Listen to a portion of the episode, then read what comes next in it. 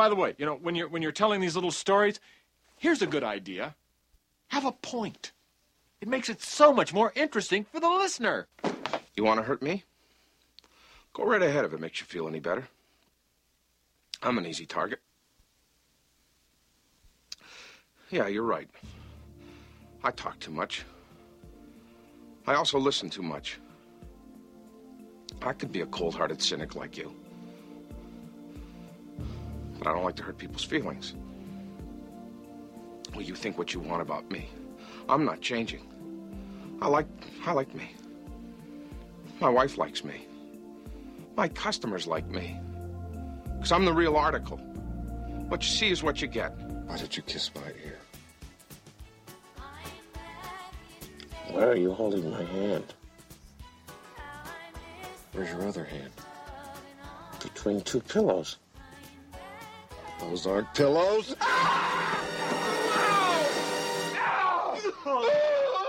Yeah, where you going? Chicago. Chicago?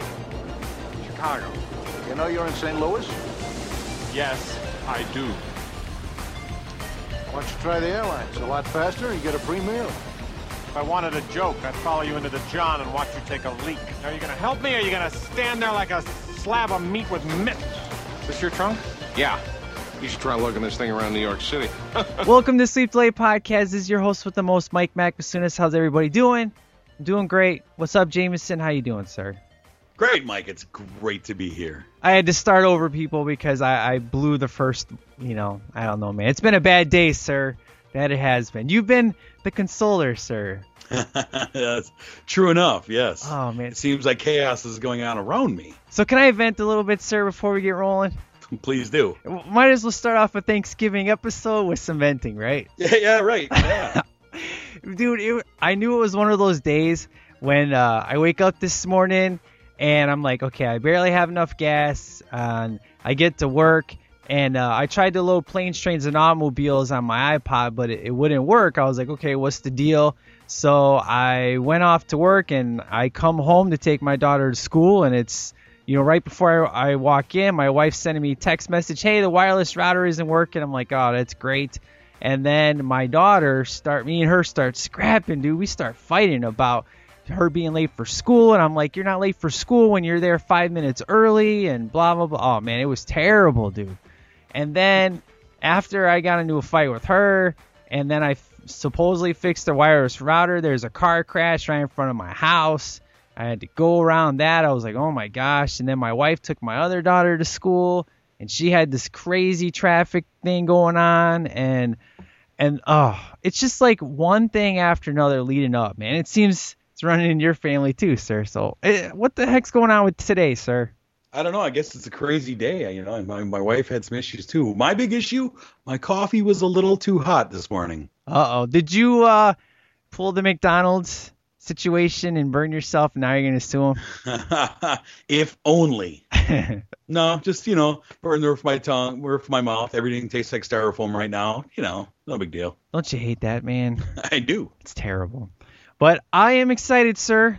First time ever, which, you know, I mean, that's what you do. You do it once and that's it. But first time ever doing Planes Trains and Automobiles for the podcast, sir. I am very excited, man. This is, man, I love this movie so much. It's true. Last, you know, you're like, dude, what'd you do for Thanksgiving last year? I did twins, man. That's what I did. The, the Thanksgiving classic. Yeah, I know, right? so it, it's all good. It, I, you know, like I, I said in the last episode, I needed a perfect time to do this movie. This is the perfect time. And man, it I man, I didn't forget how awesome this movie was, but it just it blows my mind how awesome this movie is you is. just reappreciate it. Exactly. But of course, we'll get into that, sir, after we get into some uh, movie and music news, sir. All right.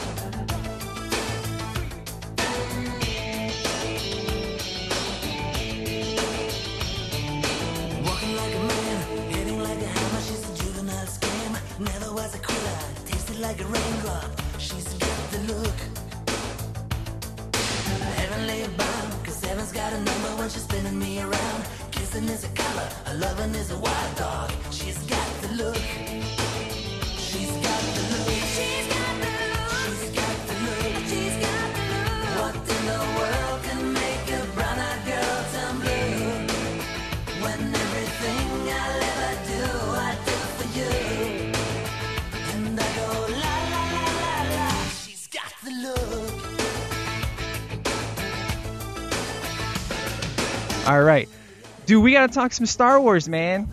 Okay. Your movie, dude. Um, did you hear R2D2 is officially in Star Wars today? Yes. Okay. Thoughts, sir? Because I've been hearing Luke Skywalker hasn't even been asked to come back. So let's talk some Star Wars. Let's go, dude. What, what do you think All of right. the rumors going on? Let's go. All right. First off, I don't know if there's a franchise that is more rumor filled than Star Wars, especially now that there's a new movie coming out. Star Wars rumors are really a dime a dozen, so I, I do. It's exciting to hear a lot of different things, but this whole um, original cast, you know, idea has been up and down and back and forth, and and I've kind of learned to just kind of I'll wait until I see it, you know, locked in. Right. Um, and so, yeah, it would be cool to see Harrison Ford, Mark Hamill, and Carrie Fisher, and everybody in it. You know, for in whatever capacity they're in, it would be great to see. But if they're not, I'm- it's not going to ruin my day. Um, I kind of assumed because R2 and C3PO are kind of the, um, kind of the main line through all the movies, kind of the, the thread that runs all, through all six movies. Yep. I assumed that they'd be in this one as well. So that Right. wasn't a real shock to me. It's true. Uh, I kind of thought the same thing. I thought it was kind of a given. I was like, well, who's the person that's going to be in? And they're like R2D2. I'm like, yeah, but I already knew that. Tell me somebody I didn't know, you know? Yeah, R2, I mean, basically, R2 moves the story along through the entire franchise. Yeah. So, I mean, if you're going to have a seventh one, I would assume that he'd be in it.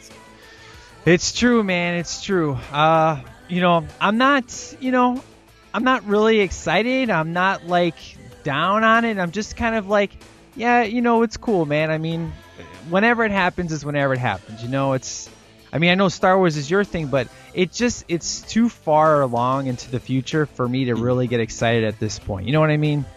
No, I know exactly what you mean. I mean, there's a there's every day there's more rumors and more casting news and more this and that, and you can really get wound up on Star Wars news and I mean just Star Wars in general. It's just so far reaching now. It's just ev- Star Wars touches every corner of the universe.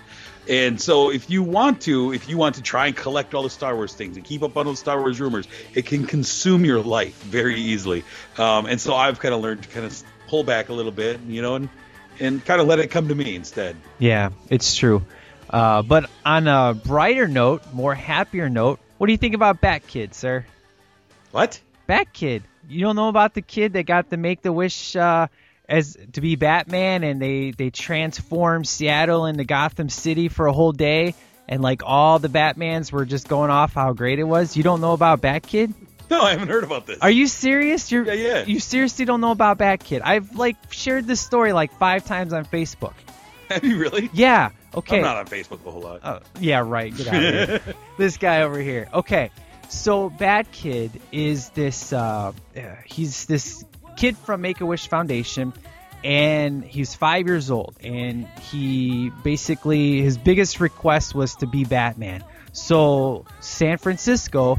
They took like a Ferrari and they pimped it out to be a Batmobile. And this kid uh, had his little brother as Robin, and his dad drove him all around town. And they had uh, people set up for him to save and everything. And it was just like everybody coming together to make this Make a Wish, uh, you know, Make a Wish history almost. It was such an awesome story, man. It was really, really heart, you know, really heartfelt and stuff. But the cool thing is, is that all the Batmans that played him. You know, they went through Kevin Conroy and, and Christian Bale and Ben Affleck. You know, Ben Affleck's like greatest Batman ever. The coolest thing was that uh, I watched a Michael Keaton interview. Michael Keaton was walking down the street. Of course, he had no hair. It was cool, but a guy comes up to him and he kind of gives him the little shift a little bit, like, you know, I want to talk to you, but he brings up Bat Kid. And he goes, "Oh yeah, yeah, this is great." And he and he's like, "Let's not talk about Batman. Let's talk about this kid. How cool is it for this kid to get all this, you know, to have this happen to him, and you know, he's gonna die knowing that he got his biggest wish ever. You know, it was, it was just so cool. You know, so I'm very very cool. shocked, dude, that you don't know about this story, man. Hey, I can't be on top of everything. It, it's true, man. And then and, uh, shortly after this, there was talk about Christian Bale giving Ben Affleck uh, pointers for for being Batman, the the biggest pointer of all. Uh, did you hear about this one? Um, I just I read a little headline thing on it. I didn't actually read it. Basically, he's telling him that uh, make sure if you got to pee, that you're able to do it yourself because it's very humiliating to have somebody Mm-hmm. help you go pee in the suit. It was kind of funny, you know. It's just a good rule for life, though. Yeah. Not just for being Batman. Oh man, it's true, sir. But it was such a it's such a great story, man. Especially just check it out, man. Watch all the videos and stuff, and it's just a really cute kid. It's good times, man. Very cool.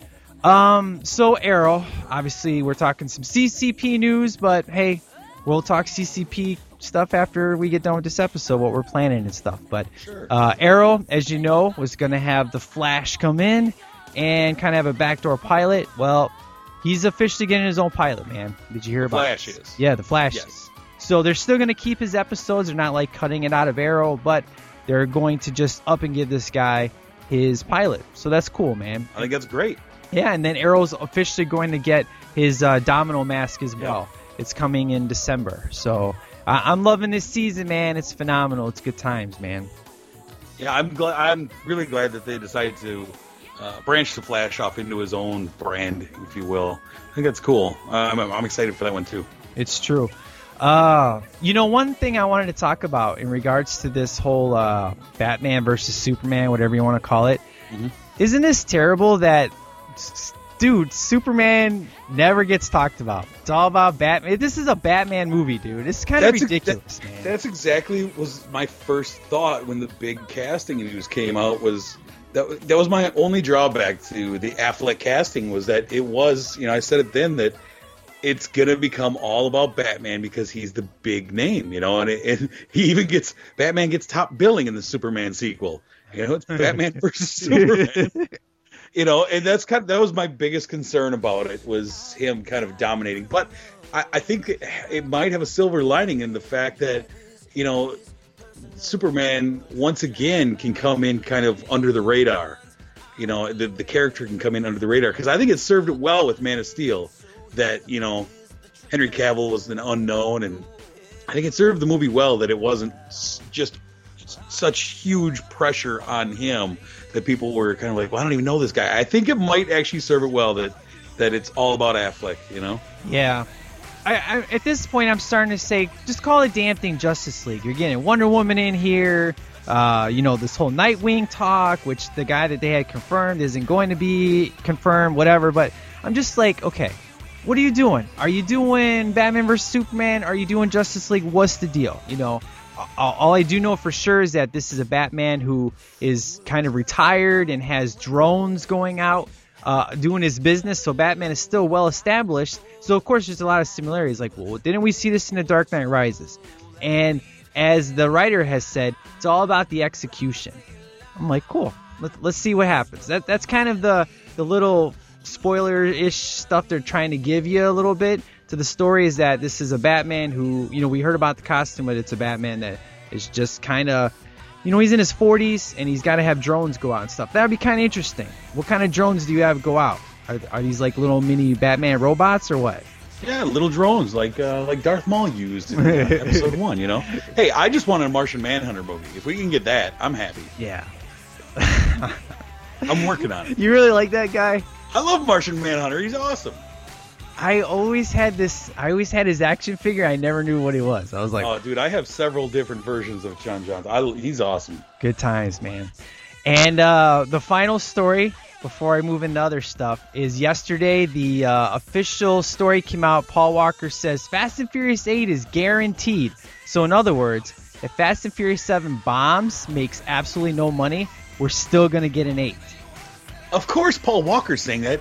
He's going to do Fast and Furious movies till he's 90 He says because he can't do anything else. the studio told him that it's they want 8, 9, and 10. And he says there's gonna be 50 of them, you know. Yeah. But Because he knows that he sucks at anything else. no offense, Paul Walker, but you're not a good actor outside of this franchise. hey, Joyride is awesome, dude.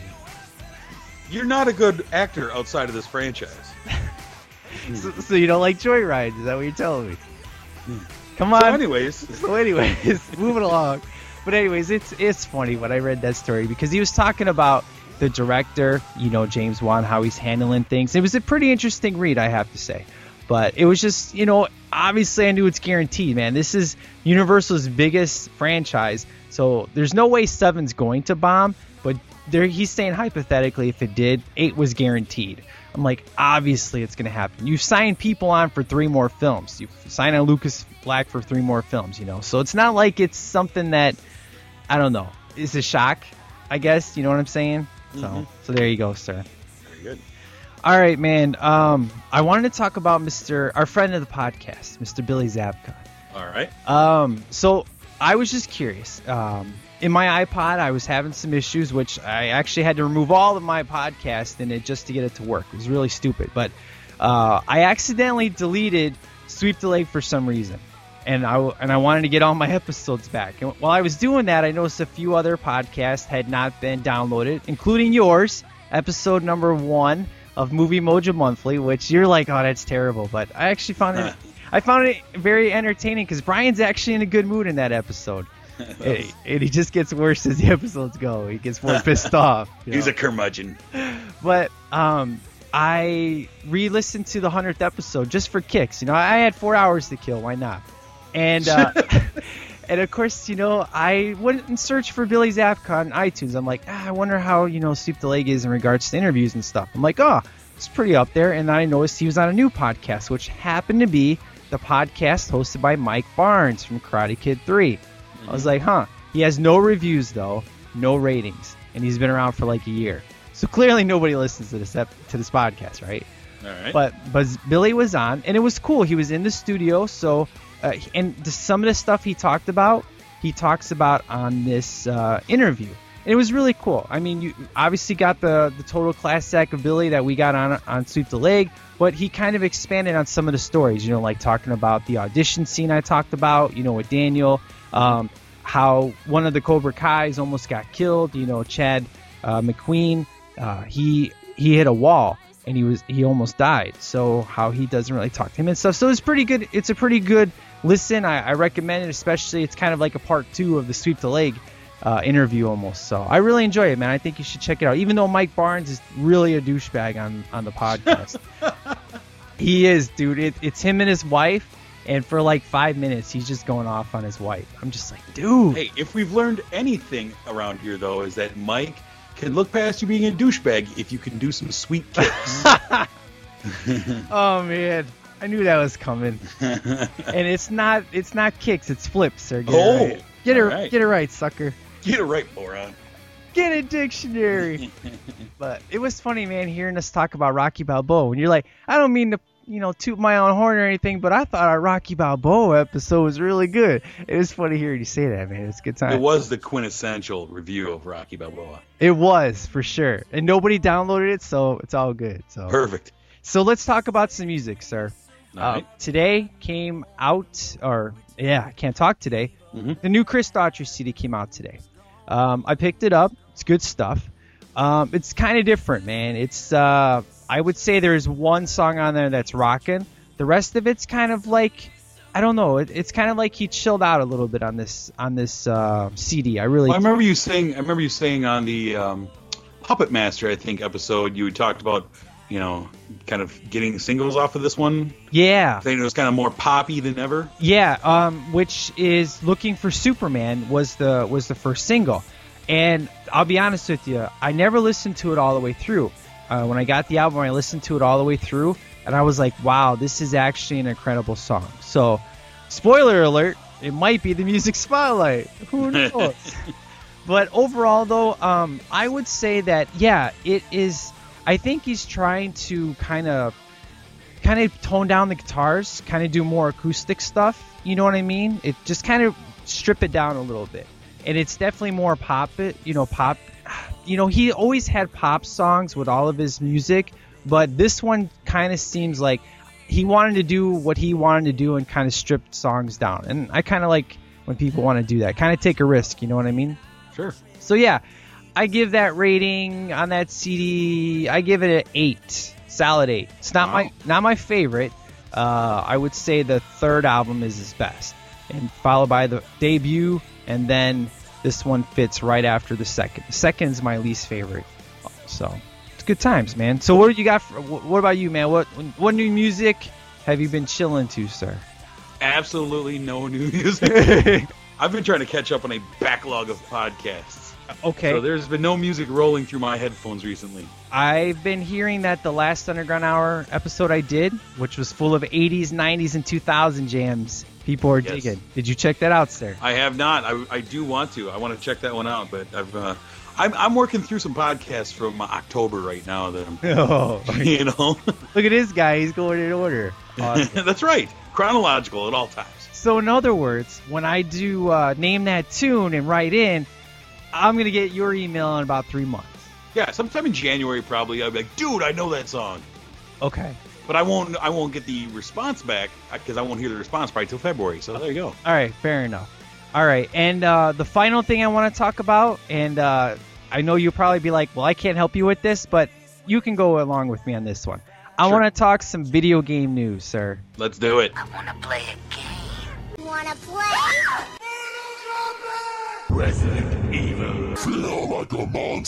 All right, so I was talking about Batman Arkham Origins, how how I bought it, and I wanted to give an update on the review that I gave because I So the first review, you said you were like 10% the way into it. Yeah. Uh, I've officially beat the story mode, and I've gotten almost all. I've gotten all the side missions done. So at this point, I'm about 70% done. The other 30% require like all the challenge maps, finding all the riddles and stuff like that. But for the most part, I got all the hardcore stuff done. So I wanted to give my update on this game. So here we go. All right. As you know, Arkham City is my favorite game of all time. And when we did, funny, when I was listening to the 100th episode, for some reason I said Arkham Asylum during the trivia when everybody knew it was Arkham City. So I got to shoot myself for saying that. So You failed. I know. But this game definitely, uh, I would say, is a solid eight. Uh, I dropped it from eight and a half to eight. This game is very good, but it makes you love. It makes you want to play Arkham City, I should say. Even though the game is bigger than Arkham City itself, due to the lack of, uh, you know, in Arkham City, you would just have criminals talking about, oh, how crappy the Joker is, how crappy Harley is. You would just get like these radio frequencies of hearing all these conversations. So it made the city feel really big. You know, like even though it was snowing and you were kind of in a closed off place, it was very active. This one feels that it's not very active, especially when you get through the side missions and stuff. It feels kind of empty, even though they doubled it. So I would say uh, there's still some bugs. I still had uh, where guys are going through the door, like you give them a DDT and their head goes through the ground. You know, bugs like that. You know, or you jump off a building and you're now in slow motion when you should be going down. So there's still a few bugs they have to fix. I really, I really did enjoy it, and I thought it was a considering the fact of we have new voice actors and we have because Mark Hamill is no longer doing the Joker and Kevin Conroy. Uh, everybody thought he was going to be in this game, but he kind of leaked at Comic Con that he's working on the Arkham City sequel. So the rumor is that we're going to get a sequel in 2014. The only thing is, I hope it doesn't go to the PS4 because the PS4 just came out and I ain't got $400 to go blow. You know, you know what I'm saying? uh Uh-huh. but it's a rare, it's a very solid game. I would say it's the second best game of the series. Even you know, if you love Arkham Asylum, everybody loves City over Asylum. This one fits perfectly between them both because there's still more to do in this game than you can do in Asylum. Even though the graphics and story, I really enjoyed the story, I should say, in Origins. I mean, the guy that took over from Mark Hamill does his voice perfectly. It's kind of scary. So it, it, I think he may have done one an, one animated movie. I'm not for sure, but hmm. But overall though, man, uh, you're not. I, I know you don't play games or nothing, but l- let's say I was to send you a PS3 for Christmas. Not like I'm going to, but let's say I Wait, no, did. no, no, no. You said it. It, it. I'm sorry. That has to happen now. No, no. Let, just saying I did, hypothetically, uh, I would say, sir, that you would totally love all three games. You would, I'm sure I would. I bet. Uh, yeah, it, they seem to be pretty cool.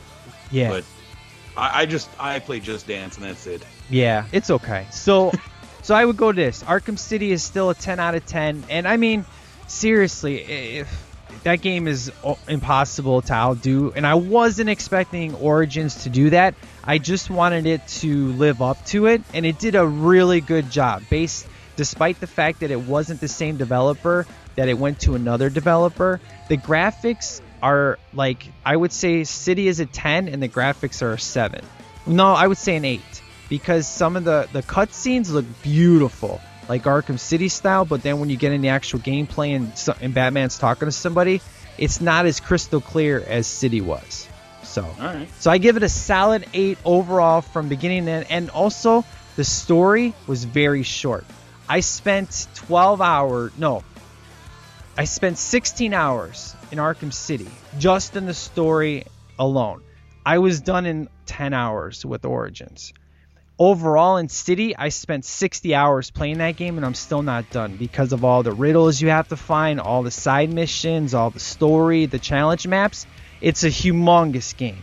And Origins is it feels like half of it almost. So Huh. so that's it, sir. I, I know you were probably bored and on Facebook during that review, but I, you know, I, I wanted to give my my full review of that just to let everybody know that it's still worth picking up. I wouldn't buy the collector's edition at the $130 mark that I did unless you want all that crap. Wait till uh, Black Friday. The game will be $34. You'll save yourself some money instead of paying $60 now. Get it on Black Friday for 34 bucks. It'll be well worth every penny. So Steal it from a blockbuster that's going out of business. Uh, no, the last one closed down, sir, and the last I think, Uh, currently closing. They're not actually Oh. out yet. okay, and I think the final rental was "This is the end," right? Is it- is it- that's the news report that I heard. What a funny way for the final, uh, you know, rental to be that movie. So It makes for a good story. it does, man. So I think that's it, sir. I think we are excited to talk some planes, trains, and automobiles. So what do you think? Should we get there, sir? Let's get right into it. Let's do it, man. During holiday travel, some people get delirious, some get delayed, and some get Del Griffith. American Light Fixture, Director of Sales, Shower Curtain Ring Division. Neil Page got all three. I was on my way home to spend a nice holiday with my family. Instead, I'm in a motel bed with a stranger. So instead of Thanksgiving with his family, he's spending three days with the turkey. Two happy clams just whistling down the road. Flintstones, meet the Flintstones, and a modern Flintstone family. Paramount Pictures presents Wilma! Steve Martin, You're going the wrong way! What?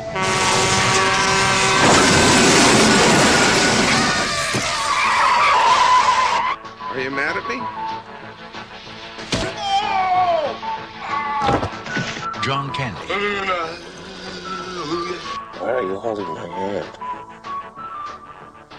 Where's your other hand? Between two pillows. Those aren't pillows. in a new film by John Hughes. Planes, Trains, and Automobiles. See that Bears game last week? Yeah, hell of a game, hell of a game. Welcome to Marathon. May I help you? Yes. How may I help you? Start by wiping that fing dumbass smile off your rosy fing cheeks. Then you can give me a fing automobile, a fing Datsun, a fing Toyota, a fing Mustang, a fing Buick, four fing wheels and a seat. I really don't care for the way you're speaking to me. And I really don't care for the way your company left me in the middle of fing nowhere with fing keys to a fing car that isn't fing there. And I really didn't care to walk down a fing highway and across a fing runway to get back here to have you smile at my fing face. I want a fing car right fing now. May I see your rental agreement? I threw it away. Oh, boy. Oh boy, what? You're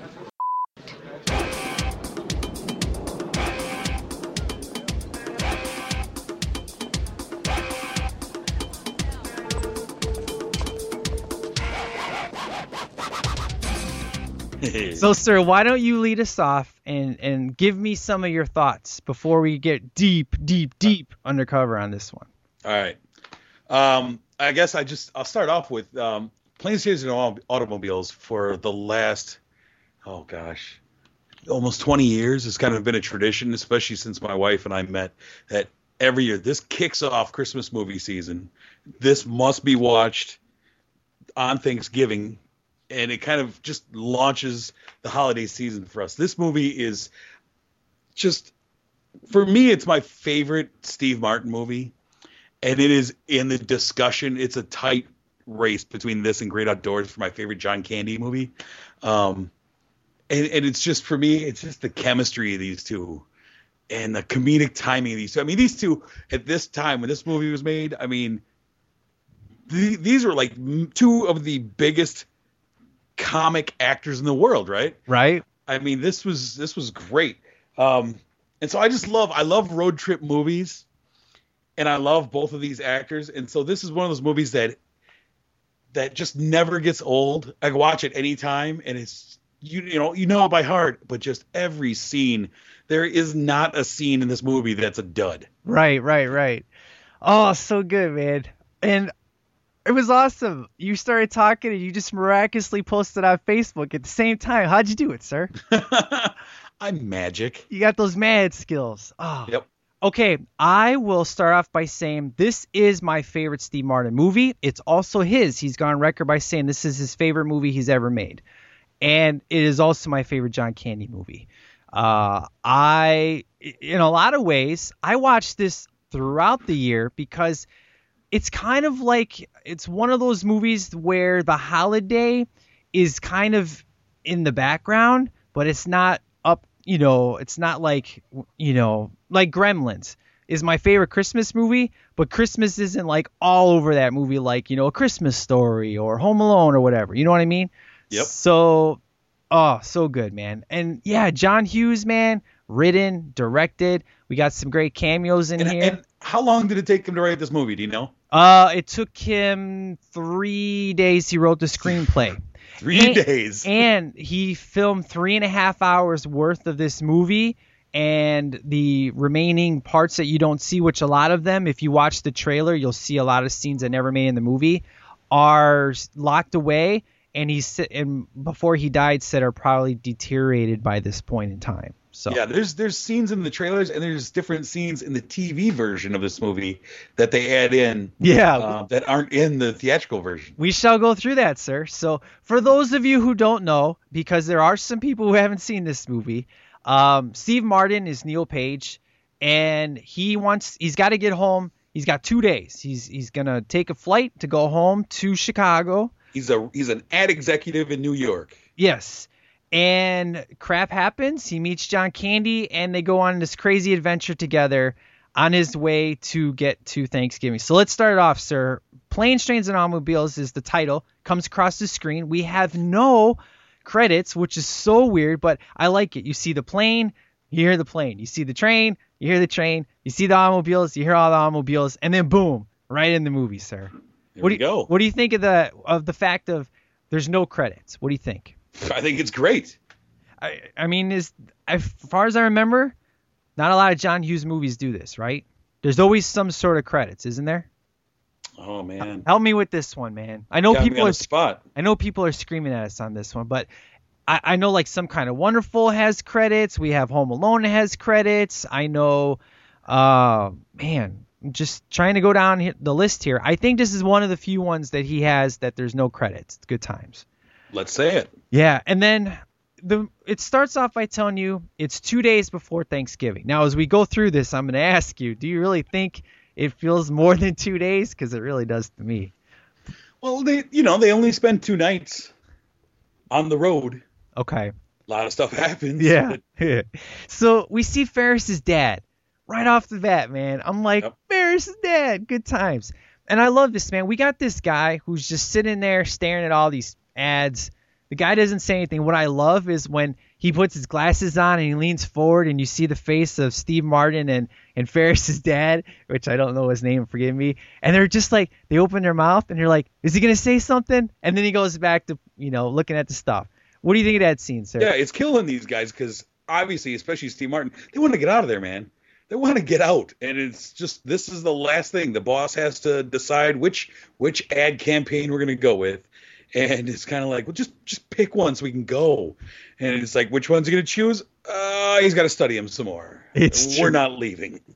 And for those of you who didn't stick around, the after credit sequence Yeah. has this guy doing the same exact He's thing. got his Thanksgiving dinner in front of him. He's still looking. it's funny. So, uh, you know, we have Ferris's dad just say, "You're not gonna make it," and we have Steve Martin looking for a cab. And who do we see across the street, sir? Mr. Kevin Bacon. And this is a super fun scene. I especially love the grin that he does. You know, they ju- they show his eyes, but his grin is so big, his cheek puffs up, so you know he's smiling. What do you think of this run, man? It's great, and I love, dude. I love Steve Martin runs. I love Steve Martin. He always has the funniest run. He's, you know, he he runs like chest way back, legs out in front of him. He just cracks me up. It's it's just a fun little scene. It's true. And it's like it's almost like an over the top run, but it also feels like that's his real run and you totally buy it. You know what I mean? Yeah. It's good times. And then he gets tripped over by the big trunk, almost like a, a third character in this movie. Yeah, like a big steamer trunk. And we never know the whole movie what's in this sucker. Right. It's true. And you gotta love the cab scene, man. When uh, he talks to the lawyer and he's like, "I'll give you ten bucks for it." You know, clearly, if you were paid ten bucks, you give me fifty. He goes, "Well, clearly, anybody want to pay fifty, give me seventy-five." You know, I I love this guy, man, and I swear I've seen this guy before. I just can't put my finger on it. Help yeah, me. he he plays he I, I don't know exactly, but he's that guy that just plays a jerk. right? Yeah. his face just says jerk. When is he ever? Yeah, right. It's stapled to his forehead, right? and you know what I love is uh, when the when the cab goes and he starts to scream, "You're messing with the wrong guy!" And we'll hear this throughout the whole entire movie. And I love the music, man. The music is so 80s, but it's so like kind of like techno almost. I, what do you think of the the score in this music uh, in this movie, sir? What do you think? I love I love all the music. It really works. Specifically, I mean, you you have the score, uh, which is great, and like you say, the the, the song that comes up guy. that, that cracks me up. I love especially um, there's kind of this just harmonica music, like this winsome harmonica music that Oh. kind of plays between scenes. and Yeah. you, you know, just it's real sad and slow harmonica, Yeah. and you're just kind of like, oh, and it kind of gets you into that, like, oh man, like we're stuck again. I hear. You know, yeah. we're almost there. We're stuck again. All right, all right, Mr. Soul Man, can you go ahead and hum that for us? How it goes? it's like.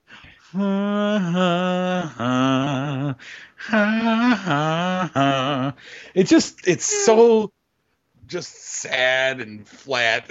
Like, oh man, it's like dreary day. We're never getting out of here. And then, I mean, if we're talking about the music, I'm I'm gonna skip ahead, but Oh, go ahead. dude, one of my favorite things of this movie is the mess around. Oh, I love Ray Charles and the mess around. oh man, John Candy is like probably the greatest lip singer I've ever seen on screen. It's so good doing all the instruments, just doing the mess around. Oh, doing the mess around. Who sings that, sir?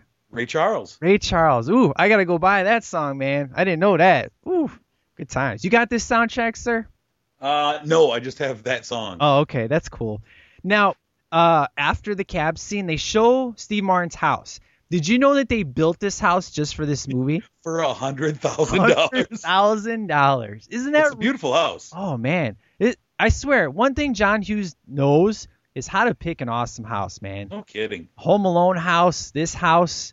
I mean, seriously, these people are in the suburbs of Chicago, but he always picks the rich folks to be, you know, the ones that got to go through. Big all this. five, six bedroom house. Oh. all brick, just beautiful. It's crazy. Now we don't see uh, Steve Martin. You know, uh, I guess whether we want to call his character whatever, we don't see Neal's wife a whole lot in this movie. But the parts that she's in, you know, I definitely I'm not going to say uh, she's probably more than serviceable because especially towards the end when we get there we'll talk about it. But I like all the scenes she's in, man. It works for me.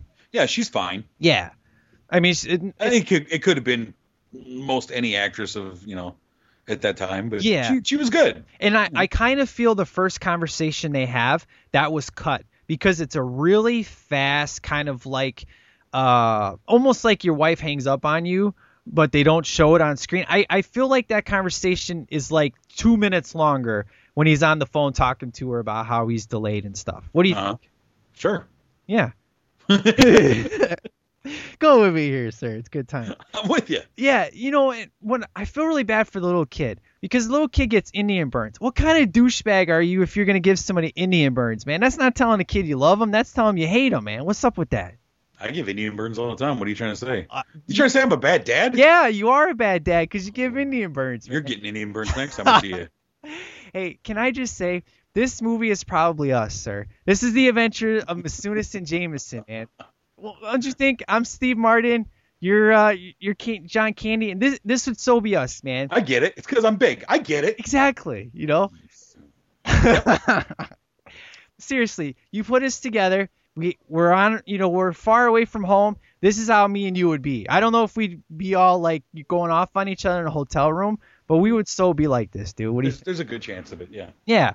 Now, oh, so good, man. I just I love this movie. It's so good. All right. So when we get the uh the the first encounter of these two, right? And he goes, "You're the guy that stole my cab." What I love is something that you don't really see in movies a lot is his memory of the first time he saw him is clearly not the memory that happened in the movie, but it's a total like when you're remembering something, you add all this background color and stuff.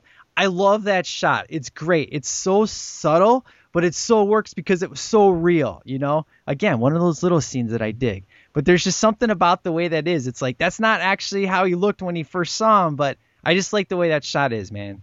I always just love the terrified look on John Candy's face when he first sees him. All right, you you know, get out of my cab. It's good times, man. oh man. Now, um So we, we we got our man Del. Now now we now we know who Del is. Right, exactly. And you know, they they get on the uh you know when they get on the bus, right? Is that is that the first No, they're- they're they- on the plane, right? They get on the plane. Yeah. And Steve Martin Neal doesn't get his first class seat that he bought and paid for. Exactly. Sorry, you sit in coach. And who do you get to sit by? Oh man. Our man Del Griffith, shower curtain salesman. I love the look he gives the the girl after, you know, she kisses that guy. Go ahead, sit wherever you want. And he's just like, "Oh, I see how it is," you know. Uh huh. There went my seat. So when he sits next to Del, dude takes his socks off, man. That's, yeah, that's he's got to get comfortable. it's terrible to see, man. But it's so good, man. It so works, you know. It's just like you have the old guy next to him leaning on his shoulder, and you have Del next to him, and he's just like six dollars in my right nut says that we're gonna, you know, we're gonna be stuck. You know, I love that line. It's good times because Del is a guy that I mean you'll clearly find out at the end of the film what what's really going on but they give you the little hints throughout the movie give you a little bit of a mystery of why does this guy know so much about how things are going to work how does Well- he you, you know go ahead Oh, sorry, but yeah, I mean, really, because Steve Martin Neal thinks that Del is just kind of a big doofus, right you know. But you you kind of learn early on, like with this scene, that Del's road smart. He's been out on the road a long time, and so this ain't the first time he's had problems getting around or whatever. right You know, you can tell that he's and Neal is a smart guy. Obviously, he's a you know ad executive in New York and whatever, but he he just he's kind of naive to the real world and just doesn't he just doesn't know that he's naive to the real world. exactly. You know, he thinks he knows everything and oh, who's this who's this big schlub, you know, telling me stuff, but you know, that's what that's what makes it so great though, the the pairing between them, the odd couple pairing between them, you know? right exactly. I love when he's like is this your trunk? Yeah you should try lugging this thing around the city Mm-hmm. and I, I love the look on his face and he's like this is the reason why i didn't get my cab because i tripped over your stupid trunk you know and it's Yep. just I, I you could there's so much you read off of steve martin's face Oh yeah. in this movie he says so many things that are unspoken that that's why this guy is great man this is why he's what a comic genius as people would call him Yeah, you know you can see the frustration just building in him throughout the movie. You see him like, oh, this guy, you know? Yeah, you know what I really love is when he's like, you know, uh, he promises him that he's gonna get him a room, and then he makes him pay for it. I'm like, what a swell guy that guy is. I mean, I kind of didn't catch that, you know, until like just watching it. I was like, huh, he made him pay for the room because he's such a swell guy, you know. And then Well, later, this- Go ahead. I'm sorry. No, I- I was just gonna say later on he'll call out. I even made you pay for the room so you wouldn't feel out of place. You know, I love that line. it's so good. so I mean, so we're we're trapped in Wichita with them right now, right? Right, exactly. Because we had Ben Stein come on and just say, you know, right. uh, you know, I'm saying you are stuck in Wichita, and that's when Ben Stein comes on and says that, you know, they're officially there. Yeah. Yep. And this is, I mean, th- this is what I love about this movie is here we are, really early into the movie. You know, the it's only really the first obstacle in this in this whole series of movies or ser- you know series of scenes, and you get one one of the most classic scenes. Uh, in the whole movie, I mean, the, the classic scene. I think right away you get the motel room scene. You want to take a shower? No. I love because you know you know these guys don't know each other. They've just met, and it's like, all right, this literally compounds how awkward it is. You know, here's this guy. First off, I don't really like the guy. He's cost me already a couple of times, and now I gotta. They walk in like one room, huh? Oh, one bed, great. You know, and it's, you can just tell there's just this tension, and the whole motel sequence is just genius writing. Oh, it is. All right. So we had my little predator bathroom story, which you so obviously found a perfect picture. So you must have, I don't know, you must have found a predator hanging out in my house and I didn't know about it. So that was good. But I clearly have had this same exact sequence of drying off with the little tiny rag. I've had this happen. I give my, you know, the kids are done with the shower. It's time for me to go in. I'm like, oh, I just have a rag. I'm like, and all the towels are officially in the washer, ready to be dried. I'm like, oh, you know. So I've actually experienced this, sir. I don't know about you. not me, but I I love you know so so John Candy goes in, he takes a shower or whatever. Del makes a call, and then it's his turn to go in and shower. I mean, just everything in this whole sequence. Or he's in the shower, he's lathering up. All of a sudden, hot water cuts out. Great. Uh, no, you know, there's no water. Like oh, soap in the eyes. Gets out and every towel is not just wet, not just used, but wet. saturated and just laying on the floor everywhere. Like John Candy used every towel in that motel room Oh. to for whatever, and somehow got them, like, took them into the shower with him or something, like because they're just saturated. So he gets a washcloth to try and dry with. And is remarkably limbered to get that, you know, doing his back with this washcloth. Yeah.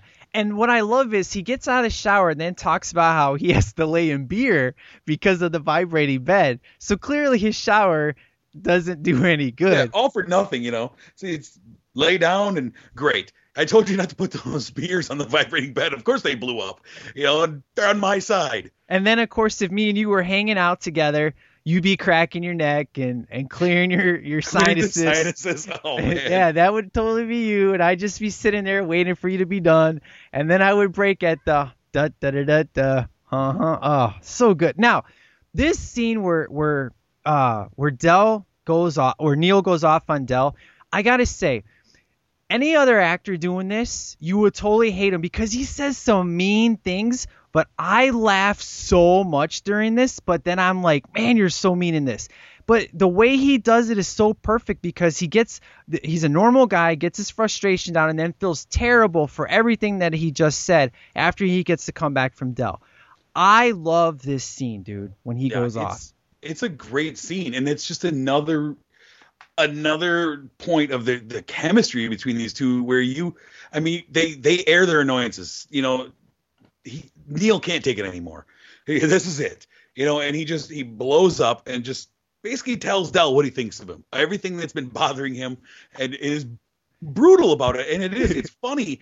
And and but then you see he obviously sees the reaction on Del's face, and John Candy played it brilliantly. I mean, he Yeah. portrayed the emotion of of this guy who obviously you start to figure out that he doesn't have a lot going on his, in his life, and he just he just wants somebody anybody to you know to pay attention to him and and so he thinks he's got somebody and and here this guy just blows up on him you know and, and you see just the hurt in his eyes and the great line of like yeah you could hurt me go ahead but you know what I you know I'm the genuine article I You know, like just- me. My wife oh, likes me. man, That's so good, just- dude. It is so good and it's such real emotion. That it's a great scene. Man, it's got to be one of the greatest dialogues that Hughes has ever written, man. I mean, Yeah. it's so real, and he looks like like a guy who's about ready to commit suicide. Just the way he sells his face on that scene of being so crushed. I mean, it's like it's so good, and it immediately changes. You know, I mean, I was laughing at the. Didn't you notice I was reading the vomit bag? You know, I'm just cracking up. My chest is hurting, and then I see his face, and I'm just like. Man, I almost wanted to tear up watching that scene because it was just everything he said was so true and so real, and it's coming from a from a good heart, you know, and oh, Yep. so good, man. Yeah, I agree. And then, then we oh, get the, the all-time classic part of this, the final, the capper in this sequence, oh, right? Oh, man. This is the scene that everybody knows. Right, exactly. So they get their grievances out. It's like, all right, man, let's let's crash, let's hit the bed, right? Yeah, yeah. And you get the the wake up scene of the, the two of them kind of spooned up, cuddled up, kind of John, John Candy kissing Del, Steve Martin on the ear. And just all of a sudden they wake up, both of them like, "Hey, Del, why you kissing me on the ear? Well, why you holding my hand? Where's your other hand? the great between two pillows. Those are pillows. I mean, Oh, oh, it's still so great. You it know, is, man. It is hilarious. And then and then with the final capper, right? So all right, this is like oh gross. Steve Martin goes in like I got to splash some water on my face. He splashes water in his face, looks in the sink, and what's in the sink? His John Candy's nasty, dirty socks in a pool of water. Okay. So Gross. so clearly, uh, you know, like I said earlier, three and a half hours of this movie was filmed. I'm thinking there had to have been a scene since he knew there was no towels. There had to have been a scene where the, they got new towels, and he just figured there was a towel next to him I'm guessing, yeah, with three and a half hours shot, I'm guessing this motel room scene was actually quite a bit longer. yeah, I'm guessing there was stuff in between the the argument and the going to bed. yeah, You yeah. know, there was there was a lot more in there. Yeah, I have no problem with it, but clearly it's something that there's an in between scene that you don't see. because he thinks there's a towel, and the towel turns out to be John Candy's tidy whities. Yeah. And you know, after this, I love when he talks to his wife and she's like, "Are you crazy?" He goes, "No, but I'm getting there." Yeah. So good. It's such a great line. It just it works so good. Now, uh, they get robbed. Some dude comes in, takes their money, and at first I'm like, how much money does Steve Martin have? Because you know he gave the guy like fifty dollars and all this and that, and then you know he tells you I had over seven hundred dollars in my wallet, and I'm like, wow. I'm like, okay, and then he's like, I didn't take your money. I may be a lot of things, but I didn't take your money. Yep. and my one of my favorite lines in the movie is we were robbed do you think so i sent you a text on that but you didn't Yep. respond so i was like well clearly jameson doesn't know what that's from but Oh no, no idea. yeah so i was like and that, but you know it's all good i love that love man. it. it's good times and uh so good man So from here, we they all right. We're getting out of here. We're getting on a train. yeah we, we meet gus's son the guy that hooked him up with the hotel we get gus's son so let's talk about gus's son what a freak. oh man, this this guy and this I normally see this guy as like a lawyer or something. He's always Yeah. a serious actor. I, I forget Yeah. the guy's name, but He's you. eh, He's yeah. I don't know his name, but you know his face in a hundred different things. He he yeah. He's usually you know kind of, yeah, like you say a lawyer or something like that. yeah, yeah. And I love that sound he does. Can you do that sound, dude? That's so gross. He's like, you that shower curtain guy. just, I don't know what he's doing, but the face he makes when he does it is just disturbing. I know it looks like he's uh trying to go to the bathroom or something. I don't know. so good. So uh they're in the back of the truck, and what do you Going think? to Stubbsville. what do you think of that dog, man? I love it. uh, just on on the way to St- people train runs out of Stubbville.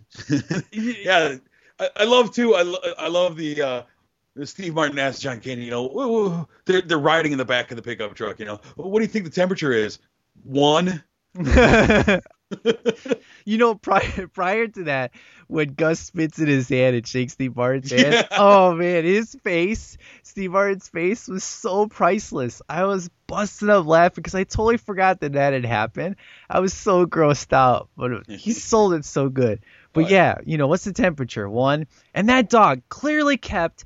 you know, in the film clearly kept that position, not moving and growling. You know, it was so good, man. Good times. I love it. Oh, and then of course when they get on the bus and they're they're hanging out and that couple's kissing and making out. Well, first they get on the train They because get it's planes and then trains right. and then automobiles, isn't it? Did they get on the train before the, the bus? They get out. They get out. they actually go out of order, dude, because they'll go. Because Steve Martin ends up on a train at the end of the movie. So, no, but they they get on the train that breaks down. Remember, they go, they get on the train, and Steve Martin says, "I'm gonna go in this car." You know, like, Oh. oh, should, we, should we get together and have dinner? Like, I'm gonna go to sleep. oh yeah, yeah, yeah. You're right. They think it's the My end bad, of this. bad. You know, Neal thinks this is the end of this wild ride. Like, all right, you and you can tell like he's gonna come up with any excuse he can to not. Hey, like, oh man, it's too bad we couldn't get seats together. Yeah, yeah. Well, they said they couldn't get any seats together. Oh well, you know, like you're over there, like, hey, we should get together and have, you know, uh, on the dinner car. Like, oh no, no, no, no, I'm gonna go lay down. And you, he thinks this is the end of this. Like, whoo, that was a, that's gonna be a crazy story when I get home. exactly. And what happens? The train breaks down. Right. And what was the reason behind the train breaking down? Do they even say? I think I missed it. I don't think they say. They're Just, just just kind of all of a sudden it comes screeching to a stop, and it's like walk a mile down the road. The, they'll take you to the bus station or whatever. right, right, and they're like, "Oh boy!" You could just see the Jameson famous line, "Oh boy." Oh boy, yeah. And so you see Steve Martin like, eh, you, you see Del dragging his trunk behind him through a field. You know, as everybody's walking off the train, and you see Neal just like, oh man, all right, I'll help. I'm him stuck with this guy for one more leg. I'll help. I'll give you a hand with this trunk. You know. Yeah, exactly. You could just be like, uh, you know, you could kind of see it in his face, like, do I do it or do I Right. not? Like, well, I kind of am in a position where I don't really have a choice, so I can't really cut him off at this point in the game. So Yep. that's when he decides to go over and grab his trunk, and then we hit the bus, right? I, I, yeah, I think so. Yeah. Yeah, because that's when that you know they sit next to the couple making out, and then the famous line, which has been said millions of times, "Why don't you take a picture to last longer?" Right. One of the lines that I used to, I stole from this movie and used it all the time throughout my childhood was that line. And it's so good. But why are they smoking? I mean, clearly they didn't do the full thing. So is it just supposed to be kind of a comedy joke? I think so. Okay, you know, no big deal. It's, yeah. Yeah. Innuendo. Yeah, innuendo. There you go. Very good. But that song that he sings, that three coins in a fountain, I cringe every single time. I love the whole bus looks back like, what the hell? Yeah, I oh, I don't. Is that a real song? Because I'm a I don't know. Who uh, knows? It's terrible. I mean, of course, it's great with the want to sing it or? No, no, no. Three coins in a fountain. I love it. Oh, it's terrible. I cringe every time. Oh, so bad. But it's so good though. He does it so. He's like, he's all like happy. He's like, check this out. I got this number one song. You know, and then he starts going off, and everybody's like, shut up. You know. The And then, thing that the thing I do like about that moment though is that it's kind of the first time you see Neal start to lighten up. I mean, he never even would have sung on the bus at the beginning of this movie. You know, you start to he starts to see, you know, I think he starts to see Del in a different perspective, and he's, you know, Del just has a different perspective on life, and you see Neal start to kind of adapt to it and just kind of lighten up. Like, look, you know, this you know you can tell that he he sees this whole tra- you know, this whole series of events as just a disaster and you start to see that del sees this as an adventure right. you know like this is great we're going on an adventure together you know neal's like this sucks you Right. know but he finally starts to kind of lighten up and that's the one thing i like about that Yeah, I agree. I, I really didn't look at it that way, but you're right. He definitely this is the first point in the movie where he starts to lighten up, you know. And then we get kind of the the bone crushing scene. You know, they, the next scene is they're they're in the restaurant, they're talking, and I love when he's like, you know, when we put our heads together, and you see John Candy get all excited, like, yeah, we're such a great team. He goes, It's- we yeah, go that's- absolutely nowhere, and then boom, he it he he's almost more crushed than he was in the hotel. that's the thing though is i you know with that scene i think you see like he he gets fired up like yeah we're a team we're we, we we're on an adventure and then he sees that he's all alone in that thought like oh man you know like Yeah, because he had just made money, you know, doing the the shower curtain. I love that montage. so good because you you know you have uh, Neal just sitting there, and there goes Del. Just like you, you clearly know how this guy's been making it for six years. Just like he's just a great. Uh, I wouldn't He's say a, great, he's a hustler. yeah, he's a great hustler, but a hustler with a heart. Yeah. You know, And, and it's great because this there are some great 80s names that he uses to sell these, you know? yeah, Like this is autographed Darryl Strawberry earrings. This is you know, this was I can't remember the rest of I them. I love the helium one. These are made of helium, and that's why they're so light. You know, oh, so good. He's making you look older. I you could pass for 18. Yeah, and I mean, clearly in today's standards, you were showing that kind of money around, you'd be jacked, dude. I'm sorry. Forget that. And you know, and then of course he's like, you know, he's so crushed. He wants to, he wants to pay for it and, and kind of give Neal some money. But here's my question, and it's just a nitpick, but go with me here. All right. Where is the trunk when he picks up and takes his two bags and leaves? Where the hell is his trunk at? I don't know, that's a good question. it's in storage. Did you ever notice that, sir? No, I guess I didn't notice that. Okay. It's, But this is with a scene too where we get we get that first hint uh, about Neal as or as, about Del, right? This is the first. This is the yeah. scene where yeah, where I've, they're I've talking. been home in years. Right, right. Yeah, I haven't been home in you know. That's the first kind of hint, like something's going on more than this guy's just kind of a happy-go-lucky kind of you know traveling salesman. Right, because he says, you know, I, I've been I've been away from home too long. I haven't been home in years, and he goes, seriously. He calls him out on it. But it's like, oh no, not to, just kidding. yeah, and he he doesn't think about it until obviously later. But you're right. That's kind of the f- I would say maybe the second because the first one you're kind of like, okay, this guy knows when things are going to get closed or shut down. So you're like, okay, that's clue number 1. And then clue number 2 is when he's like I haven't been home in years. So then you're like, okay, what's going on? So but Yeah, you're, you're yeah. It's more obvious in that scene, of course, though. You know what I mean? Right, and you're starting to figure out by at, by this point, you're starting to kind of figure out that Del's a lonely guy, you know, and and something, whatever happened, something happened with his wife, you know. You don't find out until a little later, but you kind of start to learn that, you know, he's he's lonely and he's kind of he's on the road and he's lonely, but he's probably better off on the road because you know, he's one of these guys who goes from town to town and he's great at ch- chatting up people and he knows, you know, you see him go to these motels and whatever and they're like, "Hey, Del," you know, he comes there all the time obviously and you know, you but you can tell that when he's alone and kind of not talking with somebody, he, there's a lot of sadness behind those eyes. Exactly, exactly. And then uh, you know they they part their ways, and then we have uh, Neal uh, to go get his car, and uh, he throw he throws his briefcase down, and that's when we get the song "You're messing with the wrong guy." and and and then dude, we get the epic scene, man, the epic car rental scene. The greatest use of the F word I have ever seen on film and will ever see on film. Let's let's talk about this. This is my favorite scene in the movie, man. I, all right. Oh man. Well, I should put it this way.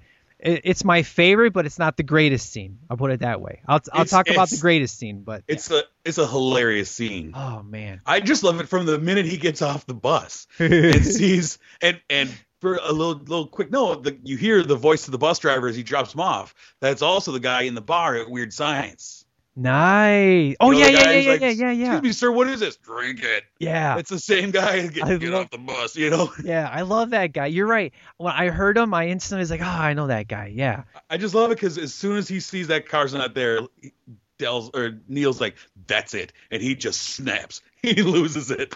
Oh man. You know, just the the the walk, just the walk back. There he is. He's he's Fall- still falls- somehow in a clean suit. Yeah, even because he falls down, falls on the ground, his hat gets ran over in the in the slush. I just love his face when he walks in the door to the marathon rental car. He's got his tie tied around his to keep his like keep his ears warm, and the look on his face. And then you got Edie McClurg from Ferris Bueller, right? Yep. And the big old bubbly grin that she has, and then just her face as you see her see him, May- and her big old grin, just like, oh boy, this guy's gonna be trouble. May I help you? yes.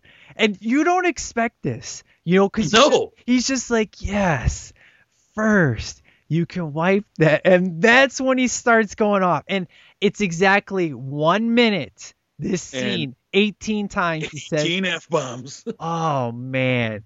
And then it gets topped off when you're just like, wow, I can't believe that. And she's like, you know, do you have your rental agreement? rental agreement? Oh boy. Oh boy, what? You're effed. oh man, that's so good, dude. I love it, man. And then, you know, I, I sent you a text earlier how I said I was uh I was laughing so hard at that, and then my chest started to compress because right after that he talks to the guy who's like, you know you're in St. Louis? He goes, Yes. He goes, If I wanted a joke, I'd follow you into the John. Oh man, it's so good. That is a it's a great line because yeah, he goes out to the out to the taxi Um, stand or whatever, like I need a cab. Like, all right, where are you going? Chicago. Guy's like, Chicago. You know you're in St. Louis? Yeah. And like, if I wanted to joke, I'd follow you into And the guy just like, what'd you say to Oh, me? man. Lights out. He goes, so you could stand there like a, a a bag of meat with minutes, and then he gets punched in the face. Uh, and the, yeah, the look on his face, that goofy grin, is he's just lights out, going down, and almost gets run over like a grape. Oh man. But who's behind the wheel of that car that almost ran him over? Our man Del is back with a car. You're such an insensitive a-hole. Why don't you help this guy up? Okay, no. Gladly. Oh man, that is oh so good, dude. yeah, this Oh. and now this goes into I think what is my favorite scene in the movie. Okay. Uh, The the whole car sequence. I've never seen a guy picked up by his testicles before. Just- you go, I, I really wish I could have killed you. I really wish you had. I really wish you had. oh man.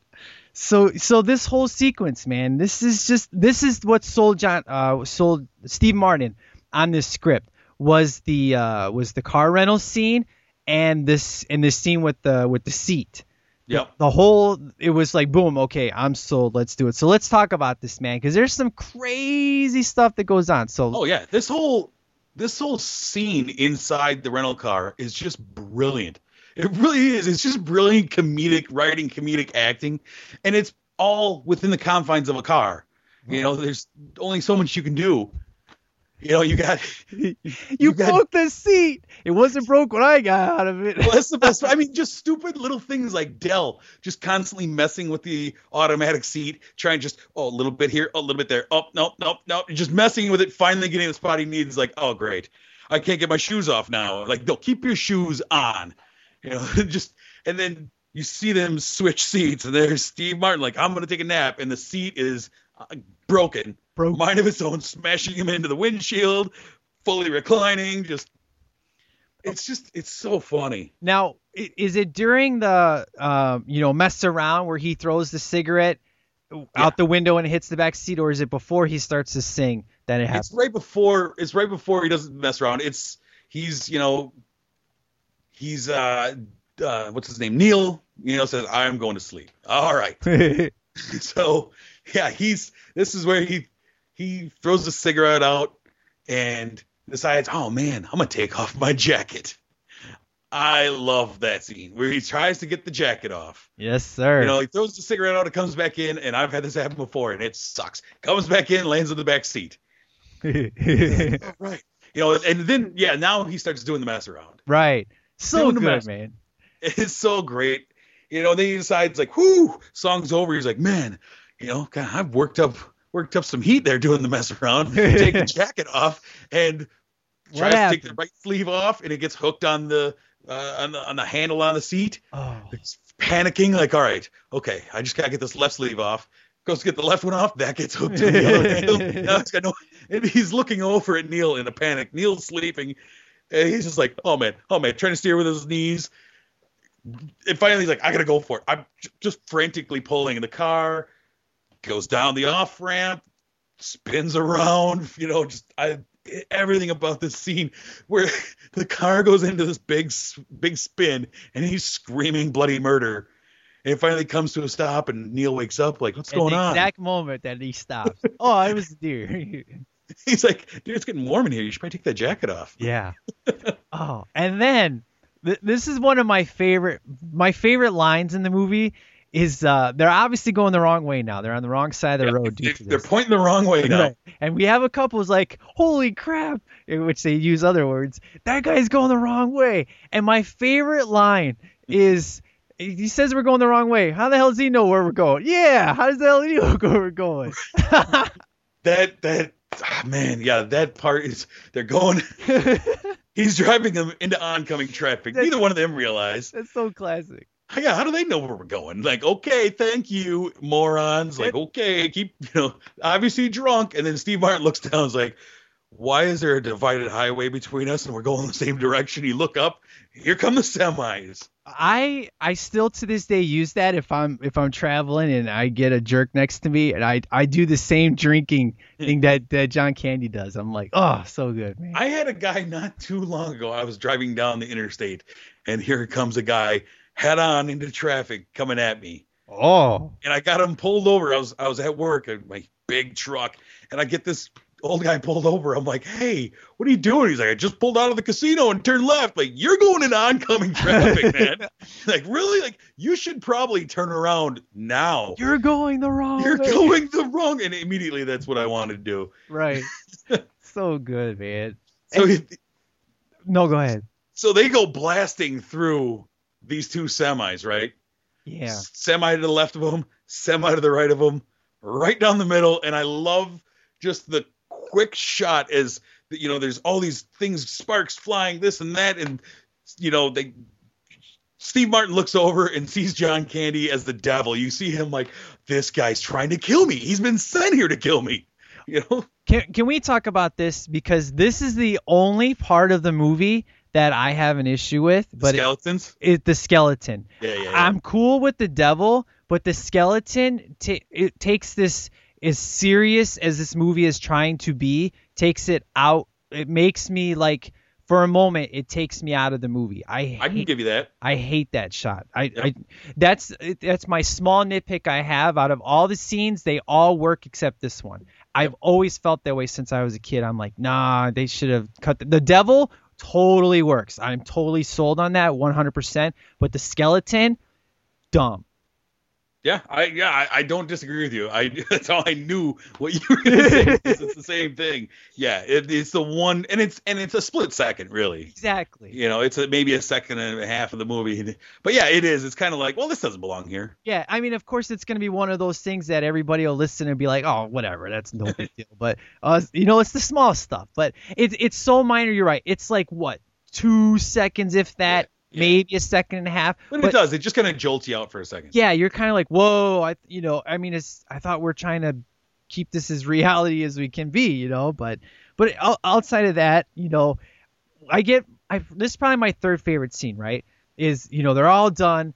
And it's just like you know the, the, they set it up earlier where he's like I which number one I don't get why you would do this but he says Well, he didn't want to sit on his wallet. yeah he didn't want to sit on his wallet that's so full of money that's not there it's so full that he had to put it in the glove compartment which is fine it sets up for this scene but I love this because you know the the car finally starts to get set on fire Yeah, I love just because they finally like, whoo, you know, like man, that was crazy, wasn't it? Like, Yeah. yeah, And- that was nuts. And then boom, the car starts on fire. and Neal starts to laugh this is like he's like having a good time he's like you did it to yourself you know Well, he's just, I think at that point he's just snapped. Like, what else could happen? Like, Exactly. great. and I love his whole kindness. There's something about the way he says kindness. The way he says that is so good and so funny, you know? Why would I what does he say? Why would I give you my card? Kindness? you know, kindness?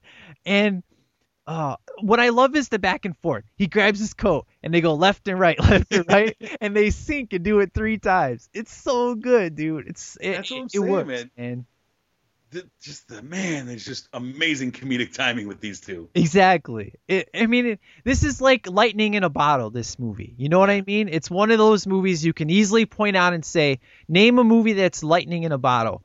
Boom, this is in the top five. Easy. I think I think that was what John Candy was best at though. He brought out the best in in even in great actors that he worked with. I mean, that's why like one of the things I love about Great Outdoors is Dan Aykroyd is really hit and miss with the movies he's been in. Right, right. But man, he just brings out the best in, in people. I I just love, you know, him and Steve Martin. Man, you can tell that they were they were having fun. Yeah. You Big, know? big time. You know, with the Great Outdoors, I don't remember it a whole lot. You know, it's been a long time since I've seen it. I always remember the end of the movie with the na na, you know, the the Mhm. Land of a Thousand Dances, which I was Yep. always like, what kind of title is that? I thought the name of the song was na na na na. You know, I tried looking for it for years, and someone's like, you know, oh, it's called Land of a Thousand Dances. I'm like, what? What? You know, it, it always drove me crazy. So it's, it's been a long time since I've seen it. I definitely want to revisit that. We should review that movie. Yeah, that, that'd be good times. But next summer. but yeah, exactly. Next- Summer 2014, Great Outdoors. Heck yeah. But you're right. These two, man, are just so perfect together, man. It's so good. Um, and then what I really love is, you know, he's officially, you know, pissed off, tries to go get a room. I love when he pulls out his burnt credit cards. you know, it's like he's like, oh, I've I got a can't- diner's club. I can't take this. And he pulls out the watch and stuff, and and uh, you feel really bad for Del at this point because he couldn't get a room and he's sitting out in the car.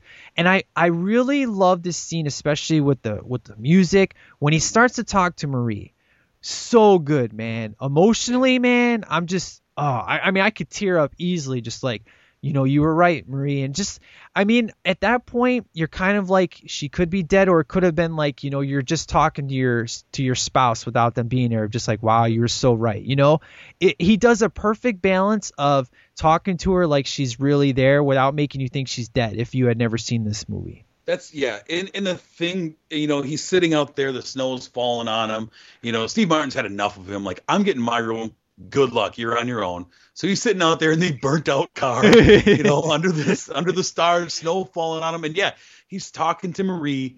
And the thing is, is he doesn't look pitiful. right? You know, you he's obviously Just had a rough been- day, yeah. but he's been here before, you know, because uh, you know he, you know, you're right. You know, I, anytime, every time someone, you know, shows like they care about me at all, I just I smother them and I make them just run from me, basically, you know. And you can see that this is a recurring pattern in his life, and but he doesn't look like he's a pitiful guy. You're just like, man, you know, it's rough, you know, but you care about the guy because he is. He's just a big sweetheart Right. you know and you and it does you you start to wonder like well where is marie like is she just you know a wife that he never sees because he's always on the road or did she leave him you know and like because he says you know well you know wish i could see her right now but that's not going to happen you know anytime soon and right. Right. so you know i always assumed you know the first time i saw this i assumed oh she must have divorced him you know and yeah. you know so he's just like i might as well just stay on the road Yeah, good point. I mean, you would think that s- selling curt shower curtain rings wouldn't make you go on the road as much. So, but you really don't think about that too much. You know, Yeah. You're, it's kind of like in the back of your mind, but you know, all these little tiny clues. They do a phenomenal job. There's of- lots of foreshadowing Yeah, exactly. And it, it does it in such a way where it's like, had you never seen this movie, you're like, wow, I, you know, it's kind of like, it, you know, you suspect it, but it, with so much going on, you kind of like forget it at the same time. You know, it's it it does a perfect balance of that. And uh, when when Neal decides to let Del come in, I love the Whopper talk. You know, just like they're having a good first time together, they're having a good time. They're Yeah. laughing. They're ju- obviously they're drunk, and I which I never understood because I was always like, well, when he goes to the bathroom, why does he pop his head out and start laughing again? You know, of course, I never knew what that was all about, but now it makes perfect sense, you know. But I I love this talk when he's just like, you know, years from now we'll we'll think this is funny, and he goes, it's kind of funny now, you know, and he's like, i love this scene yeah, this scene is really great, man. it's you know you see them really forging their friendship now. You know they've been through so much together. And you see neal is finally just let the walls down and kind of like you know what this big lug i just for he's put in my life for some reason. You know you see that they're actually enjoying each other and and the booze helps. But you see that they're just they're forging some sort of friendship or relationship. And and yeah you know it's just it's a touching scene you know It is now. How did they get the money to get the booze? Well, you know, I'm sh- it's I'm sure it's in the mini bar in the hotel room, in the motel room. You know, Right, you don't right. have to pay that until you leave. Well, they've got other damages they're gonna have to they oh. would have to pay for too. So Can, can we talk about that? Because I did not remember that scene. really, I swear to God, I was like, oh, okay, Neal's gonna help push out the car, and then he falls in the snow. And when he backed up and went in there, I was blown away, and I was laughing so hard. I don't know why, but I completely forgot about that scene, dude. it's, it's everything about this car because it, they're it's a burned out hull of a car and. They're trying to push it out of the snow, and Del's like, "We're gonna have to rock it." I'm going in reverse, and he puts it in reverse and just guns it right through the front window of the, love- the I- motel. It's like, oh, it's like, go, go, go, go. Let's get out of here. yeah, let's take off. Nobody, you know, because think about it. There's no credit card. There's no. Exactly. There's no Some guys with a watch came in. How do you explain that to your boss?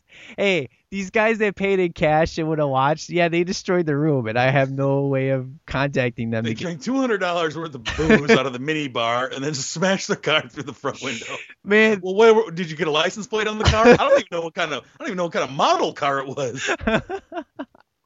this is really wrong in so many re- in so many ways. If you really think about it, these two classy guys do so much damage in this couple of minutes in the oh, movie. You know, they're they're felons now. You know, They're on the run. They're on the run. Oh, so good. And then we get Mr. Michael McKean. I love this guy, man. It's not a movie this guy is in that I don't love him in. Yeah, he's great. Even in Short Circuit 2 when he was a jerk off, I still loved him in that movie. And now here's the thing. I think Del was too much information. You would have kept your mouth shut, I think he would have let you go. But no, you had to tell him that the speedometer melted away and all this and that. And it's like, oh, so good, dude. What do, what do you think of this scene? Yeah, I love it. You know, like how fast were you going? Uh, I have no idea. The speedometer doesn't work. You're doing what was it, 80 miles an hour? I can believe that. You know better than me. I don't have a speedometer. it's like you have no outside mirrors. Nope, those are gone. You have no no gauges. Nope, but the radio works. I- I love how they're singing right before they get busted though. You know, they they're in the freezing cold, they're just singing. And if they had a radio, clearly you wouldn't know that. You would think the radio is dead because they're too busy singing, you know. They don't have the radio on, you know. So it was kind of Now, fun. Here's here's my nitpick in this movie. Okay. It's it it always bothered me. Where do they keep getting all these like winter clothes that they're getting? you know, like all of a sudden they each have new hats, you know, and gloves, and Steve Martin's, you know, all decked out in the stuff. And I was like, well, where did you get this stuff from? Here's my theory, okay? It's in the trunk. They Ah, They never show you what's in the trunk, but clearly, if he has been on the road for six years, he would have gotten this stuff. True enough. So easily the trunk. He just would have gave his spare set to to to Neal, which you would notice half of the time it's always bigger on his head than it is Del. So it makes perfect sense that it's you're breaking it down, man. I thought you know the trunk was like the briefcase in Pulp Fiction to me. Yeah, no, sir. Th- That's what it is, son. It's from his trunk, man. Nice job. Well done. There you go. So no more nitpicks for you, sir. All right then. But we still have the skeleton one, so that's okay. No big deal. we gotta have at least one, right? Unlike Predator, we had like what four? So. All right, so um, they they get to the the train station, yes. and this this ending, man, is kind of like it's kind of like two endings. You know, it, like where you think they're breaking apart, you know, and and they're trying to say goodbye, and he gives them, you know, Neal gives Del a hug. It's like cool, and you see Del trying to say goodbye, but kind of like, I want to still hang around you, you know. He's, Oh, definitely. yeah, so good, man. Yeah, they're standing there on the platform of the L, you know, and it's it's finally done. We finally we're, I'm close to home. I'm this is the last thing. Nothing bad can happen. And yeah, it is. It's a melancholy moment of like, man, we've gone through so much. You know, we've got a heck of a story to tell, but you know, the the adventure's over, and you could you know that Del is just gonna go back to being lonely now, and you know, I got to find somebody else that'll acknowledge me, you know, and it's so sad and you know Neal gets on the Neal gets on the uh, the train and takes off and you see him replaying in his head all the things all the little foreshadowing bits that that Del had dropped you know about who he was and Yeah, I dawns on him like oh wait a minute You know, this this guy ain't going home. this is done very good, man. I mean, he's you got the real great music, you got the the great memories they had, and then you're right, they they start to, he starts to put the pieces together and stuff that he never thought about, and then his face instantly shifts to where you know I haven't been home in years, and it repeats to himself. And then you're like, oh, okay, you're starting to get it. You're right, man. Steve Martin on that shot, on that scene, killed it. I mean, he killed this movie, but that scene, he killed it in, man. Well, yeah, and you see because it's kind of intercut too with him like just picturing his family, like, oh man, I can't wait to see my kids. Oh, I can't wait to see my wife, you know, I'm just like I'm almost there, you know, I can imagine what they're gonna look like when I walk in the door, and then it's like, well, what? Wait a minute, this guy doesn't have any of that, you know. It just kind of dawns on him like, well, Del Del doesn't have this to go home to, you know, and it's just it's a touching scene with yeah, with no dialogue, with just his face kind Yeah. of, you know, reacting. Okay, so um I what I really love about the next scene where he gets off and and his face is like I wonder if I'm going to be able to find him because clearly he's been on this train because I mean when you're dealing with the L people just so you know it takes about a good 30 minutes before you can go in reverse. You go one way and then you need either another train to go backwards or if you stay on the same train it'll eventually go backwards, but it's about a good 30 to 40 minutes. Yep. So clearly, you know, he you could see in his face he's so worried if he's going to be able to catch up to him. And I love when he opens the door how his face kind of goes to like I'm pissed off at you, like why are you here? But it's kind of a, a like a relief almost like Yeah. oh, I didn't have to search him down. Now I can kind of be mad at him, but not really. He's like, Del, what are you doing here? You know? And then you hear the story. Dude, if you don't break out in tears, man, when you hear this story, you're just like, wow, you know? the, the, the look on John Candy's face too is what really sells it for me is because he does he looks up and he looks like a kid who just got caught in a lie. Yeah. You know when when Neal walks in like Del and it's just he's just like you know kind of head down almost ashamed like you know everything I've said is it's not all true you know and just kind of tells the story about how Marie's been dead for eight years now. Yeah. You know you just like oh man yeah it's heart wrenching. It is. And I mean, I like how they don't give you all the details. How you Yeah. get to do your own. You know, like, well, why is he homeless? Why what happened to his house and stuff? That you don't need to know that stuff. Yeah, you know? no, no, no. It's awesome. That it's I think what John can uh, what John Hughes cut out is probably for the best and probably a good thing we'll never see the other stuff hit the light of day. But uh, when we finish here, we'll talk about the TV scenes. Um, this scene still to this day, even today, made me tear up a little bit when when he when they walk in the door and that music's playing, you know, everywhere you Mhm. go, and just when Steve Martin sees his wife and she starts to cry, kills me every time, dude. Yeah. So good, and I love it because I like to play what happens after this movie because we don't have a sequel, and I clearly think that he let him stay over and he helped him get a job. That's kind of I these two. He clearly didn't put him back out on the street. He No. he let him hang out. He's got a big house, and you know probably set some crazy rules for him. You know, like hey, don't do some of the stuff we did out on the road. You know, you got to show some respect. But I'm gonna help you get a job, and I'll help you get an apartment or whatever. You know, clearly these two are in each other's lives forever. Oh yeah, I know. I always assume that yeah, Del's gonna stay there for a little while, get on his feet, and I mean he's kind of like Uncle Del to the kids, to the Yeah. family, you know, just kind of like they sit around the house, you know, cracking up about stories. Man, remember when you drove us the wrong way down the highway? You, you almost killed me, you know, and, and it just becomes it becomes like he- oh, Uncle Del's here, you know, and it, yeah, I think obviously that's what I like about that that final motel scene is that you can kind of see that, you know, like I said, Steve Martin's kind of Neal has dropped all his all his defenses, and it's just like this guy, you know, just I why keep fighting it, you know, this guy needs a friend. You know, and it, that's exactly. I, I agree with you. I see that afterwards. Like, all right, you know, we can get you a job or whatever, and and you know, he comes around and he's got crazy stories, and he's he's that eccentric friend of your dad's, you know, and just yeah, I, exactly. I mean, as you said about foreshadowing, that scene kind of foreshadows what would happen after the movie. Mhm. You know, it does a really good job of doing that. You know, so yeah.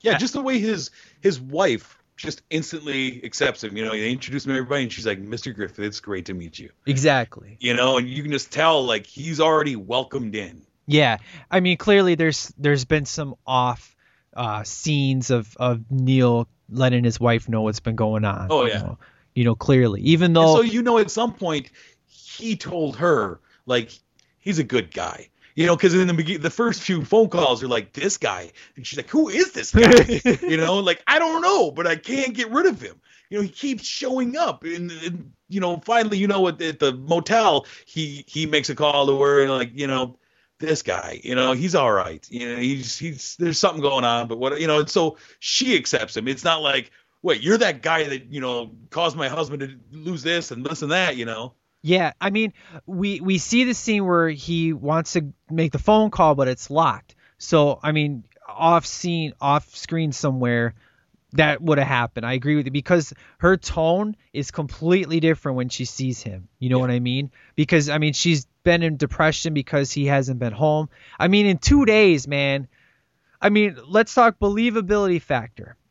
Clearly, the crap that happened in these two days would you buy that these two are now lifelong friends based on everything that happened in these two days? I do. What about you? oh yeah, Okay. Oh yeah, I mean, because because if friendships forged through tragedy or through extreme events, it's just you know th- they're stronger. You're forced to be face to face with that person through all kinds of crazy events in your life. So yeah, I definitely believe that. Excellent. Um, so go, before we do, you know, closing up with ratings and stuff, the TV stuff. I remember when uh, it's early on and he's on the the bus before it's the first time they're together, and a girl puts her hair in his food. Do you remember that? That it's in the TV version where uh, this is before he takes off, like he takes off his shoes, he takes off his socks. Oh, when they're on the airplane. Yeah, and right. Yeah, yeah, yeah. I, I apologize. It's the airplane, and right after that, he, he looks down at his food, and there's blonde hair sitting in there, and he looks up at the camera and gives you that look of like, great. Yep. Yeah, that's stop Del though. exactly. That's the only TV scene that I remember. I I know in the trailer, I think uh, we have Del brushing his teeth Yep. or something. So, Yep. what do, what do you remember of the TV stuff? That's really it. Um, I think I've only seen this on the TV once or twice. Okay. Uh, I do remember the yeah, I do remember the brownie scene on the plane. Um, and having rewatched the trailer just the other night, I yeah, the brushing teeth, but I, I don't know of any other scenes from the TV. Excellent. Yeah, that that's I wanted to make sure that I wasn't missing anything because that was the only one that I remember for the most part was uh you know the blonde stuff. So good times. All right, sir. Um, I mean clearly people knew we loved this movie. Clearly, I mean it should be no secret what our rating is on this one. I just think it's cool that we have one nitpick and it's the same exact one yeah. and that's the skeleton one. Very rarely does that happen. Usually you have one nitpick that I don't, vice versa, you know, good times. So, do we even need to tell people what we think of this movie, sir? I think it's pretty obvious, but I guess I'm gonna go on record. This movie is at six stars. Yeah. Um, yeah. Easily, easily. I, I mean, this is, you know, like Karate Kid, I gave like 5,000 stars. This one is way above five stars. It's just, it's lightning in the bottle. It's, you know, you know, time traveling Peter, I haven't got to his email yet, but he had never seen this movie. And he, you won't believe how much he loved it. You know, it's just like everything that we've sold to the people out there, they've responded with the same thing that we have. And this movie came out in 87, dude Yep. and it's 2013. And if a movie like, th- I mean, think about it. This movie, you don't really have to worry about technology and all that other stuff. There's No, it's nothing- timeless. Yeah, it's a timeless movie. There's nothing that dates this movie. It's a movie that, yes, it's made for Thanksgiving and watch it on Thanksgiving, but you could easily flip this on in the summertime and just have as much fun in Oh, this yeah. movie easily. Yeah. So The the thing is, is this movie is, I, I mean, I, I don't know. For me, subjectively, I think Steve Martin and John Candy are two of the. They're on the Mount Rushmore of comedic actors, of just genius comedic actors, and I think it's both of them at their best, at their peak. You know, and I, I don't think it could get any better than this. I don't think this is a movie. This movie, this premise has been remade a bunch of times. You know, due date Oh. is kind of a blatant rip off of that premise, and you know they do it a lot. And you know, a road trip movie is not original to this movie, but I don't think you can do it better than these two did it. I and John Hughes, I mean. Again, you know this. This is what the third or fourth John Hughes movie you and I have covered. Uh, let's see. Uh, weird, Weird Science. weird science. Some Kinda Wonderful? some kind of wonderful. Is that it? Um, this one, and there's one more. Um, I it's got to be in there. Um, I mean, I've done Ferris Bueller's Day Off before. Yeah. And Home Alone, but Home Alone isn't. It's, he's written uh, Home Alone, but he didn't direct it. I But- mean, this is just classic John Hughes writing of just how he writes characters and just makes characters real and lovable Yeah. and full of emotion without it coming off as cheap, Yep. without it coming off as, you know, ingen- disingenuous or whatever. You know, I just, yeah, I love this movie so much. I hear you. I hear you, man. Good times. So, five, you know, six stars for me, six stars for you. We're done, sir. Good times. So, All right. so let's hear uh, what the STL Nation had to say about this one, sir. There better be a bunch of them.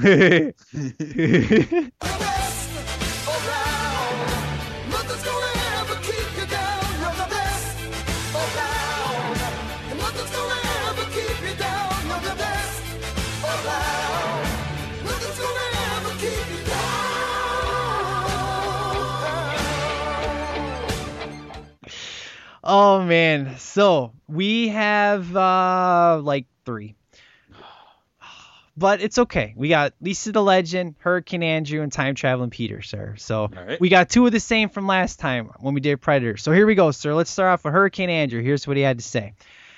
Dear STL family, I like that. It's true. Mm, we that's nice. we are all one dif- dysfunctional. family.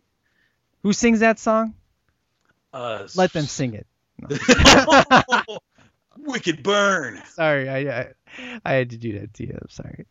Okay, I only saw this movie for the first time a year ago and found it hilarious. I think this is Steve Martin's funniest movie and is also probably John Candy's funniest role. The only uh, other John Candy movie I like as much as this is The Great Outdoors. Hands down, five star movie and the best Thanksgiving movie there is. Another John Hughes classic. I can't believe it took me this long to find it. Hurricane Andrew. I agree on every point you said. Exactly, sir. 100%. And I mean, seriously, how many Thanksgiving movies are there? There's only this and Dutch. Am I correct? That's all I've found so far. Yeah. I, I'm sh- I'm sure there's like Thankskill. Oh, there's At Thanksgiving. least worth watching though. Exactly. Key keyword. You know, worth watching. All right, sir. Our next one comes from Time Traveling Peter. First time watching this movie as of yesterday. Here we go, sir. Greetings, Miss Sunis, Jameson, and the STL Nation. Great to have you guys back again and review this time. Planes, trains, and automobiles. It was my first time watering it, as I did in the last episode. Uh, and might I say, I had a blast. Big explanation point. For the longest time, I didn't know this was written and directed by John Hughes. I really do miss his movies. Don't we all? Uh, this particular one is just as hilarious as advertised by you, Mike, and I can say that I am definitely a fan of this movie. There's nothing to dislike at all, so I will just list the things or scenes I really liked and enjoyed. This isn't one, but I dug the cameos by super young Kevin Bacon and also uh, Michael McKean, who was in STL episode Short Circuit 2. Way to pull it back, sir. I love John. You know, Time Traveling Peter is like STL, like uh, library or the, the what's that, the Thoris or whatever you call it. The encyclopedia. yeah, you know that's what he is. If you need to reference something, ask him, and boom, he can get it for you. Good times. I love John Candy in this movie. No one else has been able to capture that charm he has. I mean, dude, ser- I mean Chris Farley was great, but John Nah, nothing near it. John Candy is, you know, in a in a class all by himself. John Candy was an actor. I love Chris Farley. I adore him. He grew up right near me, but he wasn't an actor. yeah, You know, he didn't have the emotion that Candy had. I hear you. Uh, definitely has very good uh, screen presence. His physical comedy is hilarious. It shows on the scene when they're driving in the wrong lane and r- without dialogue. He uses hand gestures to poke fun at the couples in the other car.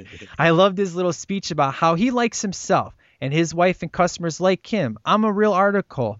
Uh, what you see is what you get. A very strong message that tells viewers to take a stand and accept who you are. Don't accept bullying.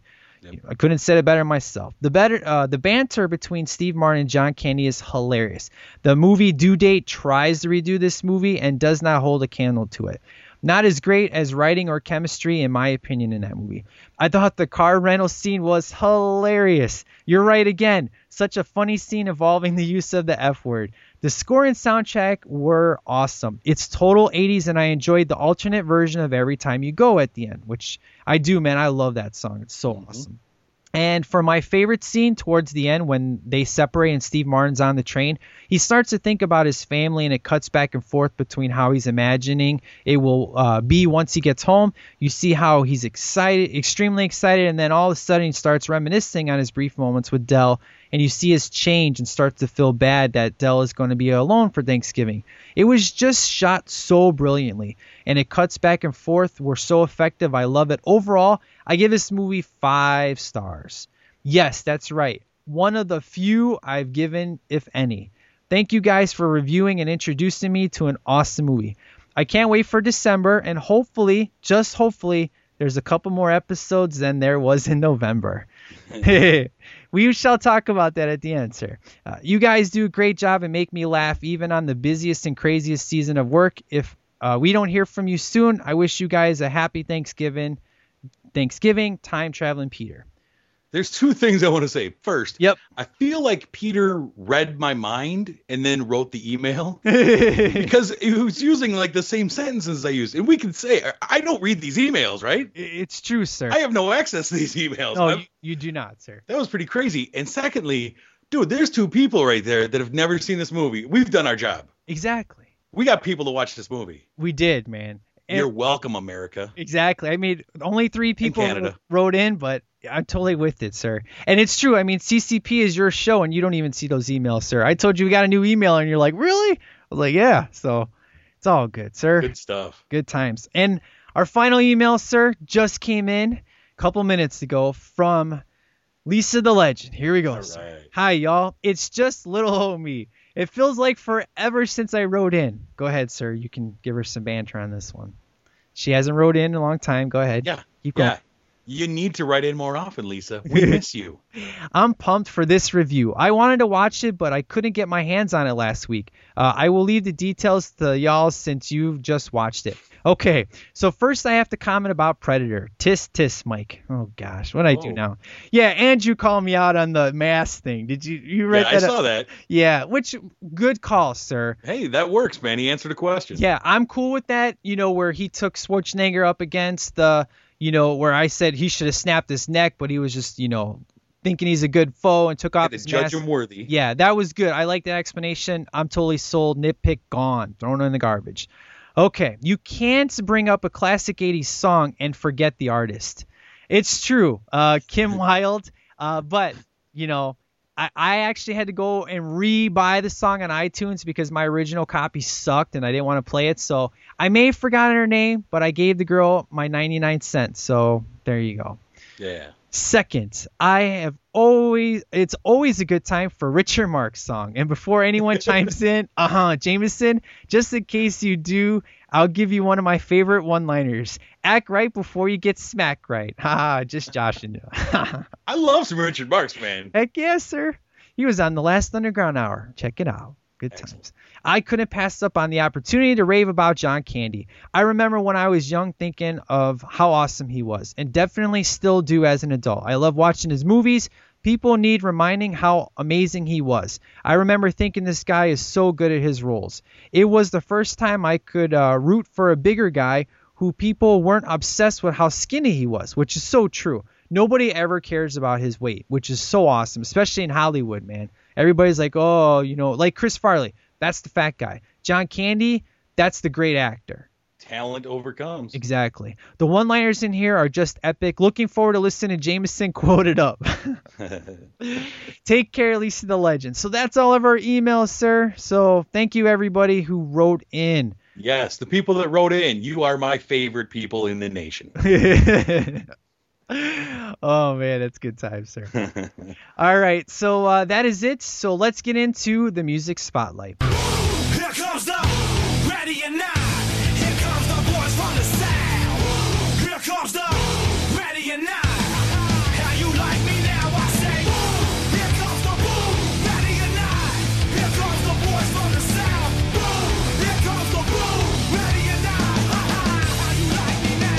All right, sir. So me and you, we talked offline, and then there goes my voice cracking because I had Congratulations on puberty, man. I know it's good times. uh, I was like, dude, what song should we do for the music spotlight? I got nothing. You're like, dude, I ain't got nothing. So I said, when in doubt, we do some Rock Me Amadeus, right? And you're like, I can always go for some Rock Me Amadeus. I love some Falco, man. It's true. So I'm gonna do two, sir. Uh, I'm gonna do the classic uh, Rock Me Amadeus, but I'm also gonna showcase the new Daughtry song. Um, you know, waiting for Superman because it's a very good song. It's got a lot of Superman references in there, but it's just it's a great, amazing tune. So I think you'll really enjoy it, man. It's I de- can't wait to hear both of these songs. yeah, man. It's definitely like uh kind of Chris Daughtry just just man, just kind of pouring his heart out on this song. I really dig it. It's good time. So so I'm gonna play both of these tunes because you know it's Thanksgiving. I'm gonna give the love of music to everybody. There you go. I don't know. I got I got no line for that one. No, just go with it. It's, Yeah. It worked. Just go with it. There you go. All right, sir. So here's the deal. Snow is coming, and we were in this predicament last year. We had all these plans. You got snow. You had to go work, and we had to cancel some of our shows and postpone them. Blah blah blah blah blah. So here's what I'm thinking for next month, sir. Definitely gonna do Terminator 2 All right. because we got to do an Arnold movie. And we talked about Running Man, but Terminator 2 is Hurricane Andrew's favorite movie. We just did Predator. We got to do the two best Arnold movies, right? Let's do it, man. I gotta trash that movie. Let's do it.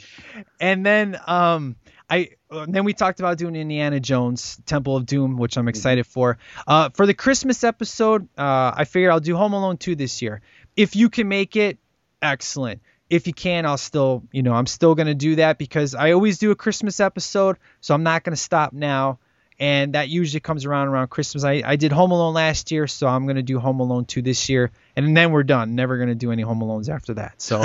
Very good. Good choice. Yeah. So the the plan is for sure with us is Terminator 2. That's a given 100%. That's a lock. Exactly. That's a lock. Uh, Home Alone 2 and Indiana Jones 2 are tentative, up in the air. With Good use of the word. yeah, for sure I'm doing Home Alone 2, but if you sh- if you're there, no snow, boom, we'll we'll get it done. Um, for CCP, what we decided to do is uh, we're gonna do a big Christmas special. Uh, we're going to do uh, in regards to Christmas, sir. Should we do like the best uh, Christmas shows? Like for example, Saved by the Bell had a Christmas special. We have Charlie Brown has a Christmas special. Should we do like a top ten? Yeah, I could do it. Yeah, a Yeah. little Christmas spectacular. Yeah, like the the top ten best Christmas themed uh, episodes. So Ooh, sounds like Star Wars Holiday Special is going to be on my list. so that's what we'll do for CCP. So for sure, you'll hear both of us on Terminator 2 and CCP next month.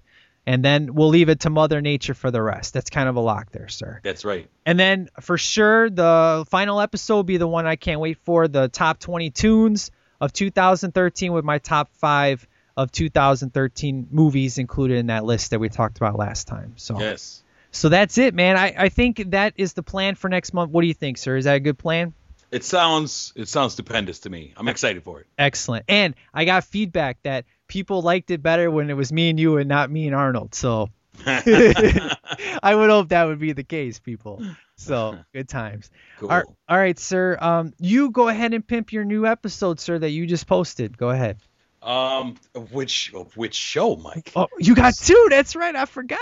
There's so much going on. Yeah, no, um, yeah, I actually have two new episodes that came out this week on two different shows. I got our new episode of Movie Mojo Monthly. Um, we we covered Thor, Dark World, Ender's Game, a whole bunch of movies, and um, And Brian's happy on that episode. yeah, man, he was all fired up, and we're we're we're looking forward to our our December. There's so many movies coming out, you know, so we're excited for those, and also uh, the new podcast that Jason and I are doing, Real Films Podcast.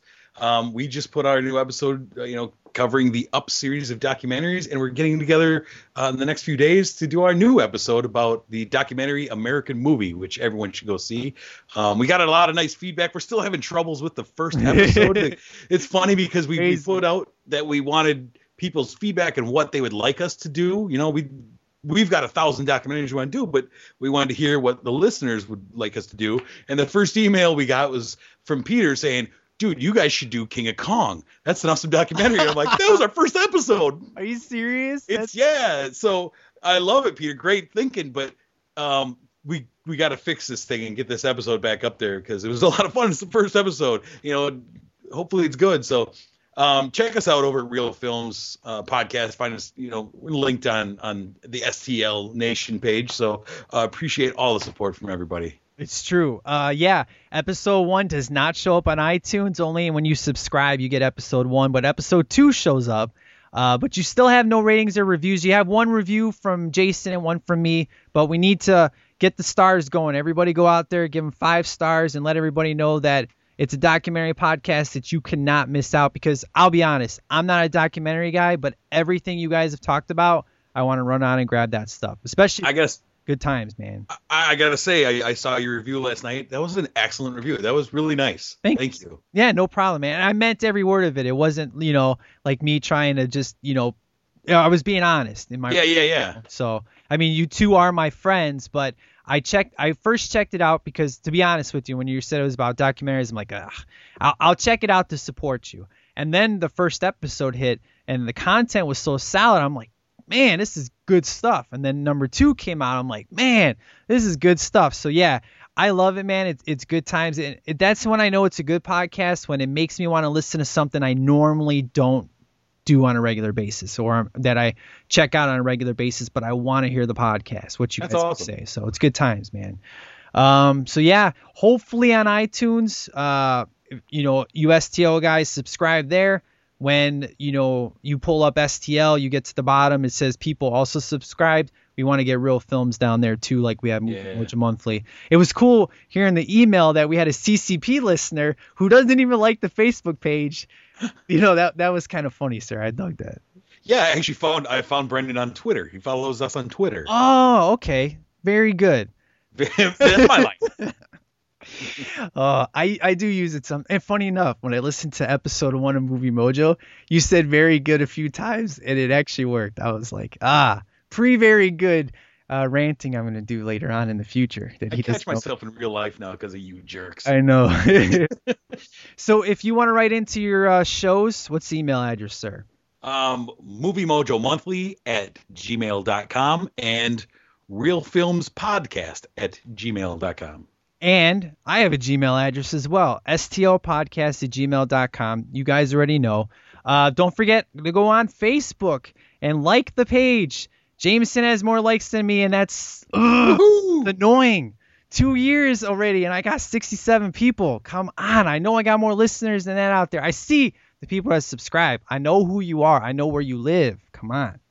That sounded threatening. I know. I'm just kidding. I don't know where you live. I just know what country you're in. So, but uh, yeah, download. You know, go like the page, and most of all, be part of the STL Nation.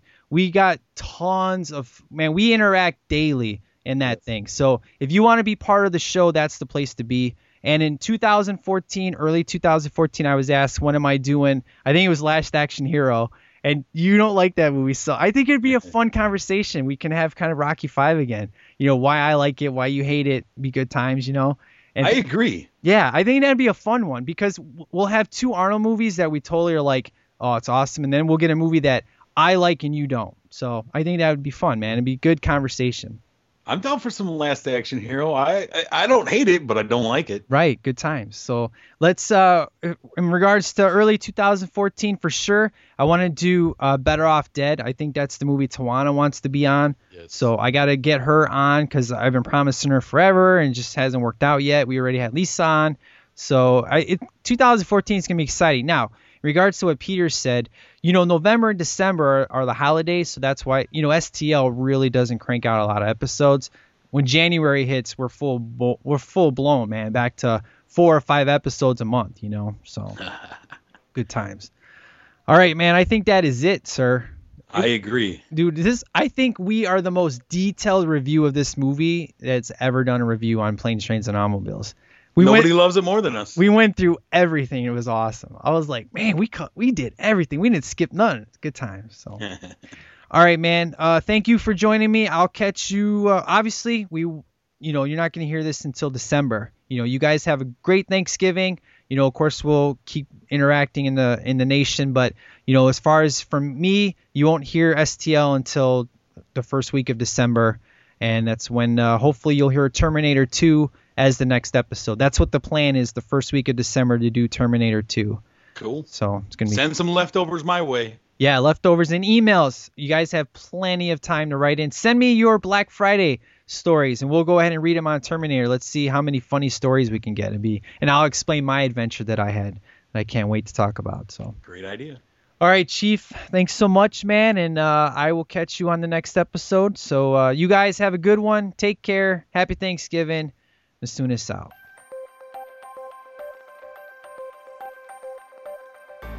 She's watching the taxi driver, he pulls away.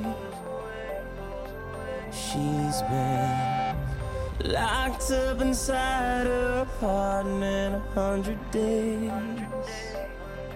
She says, Yeah, you're still coming just a little bit.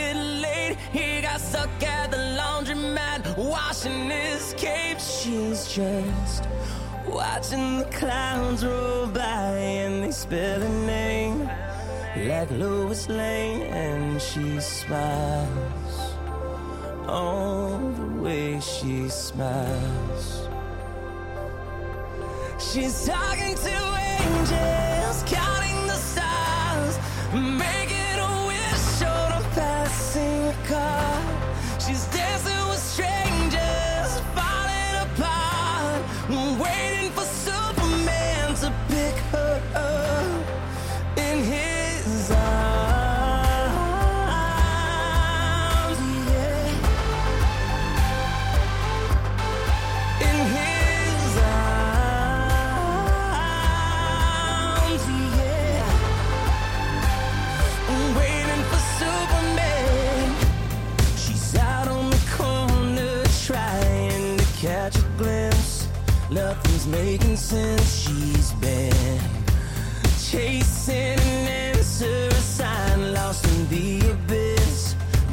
This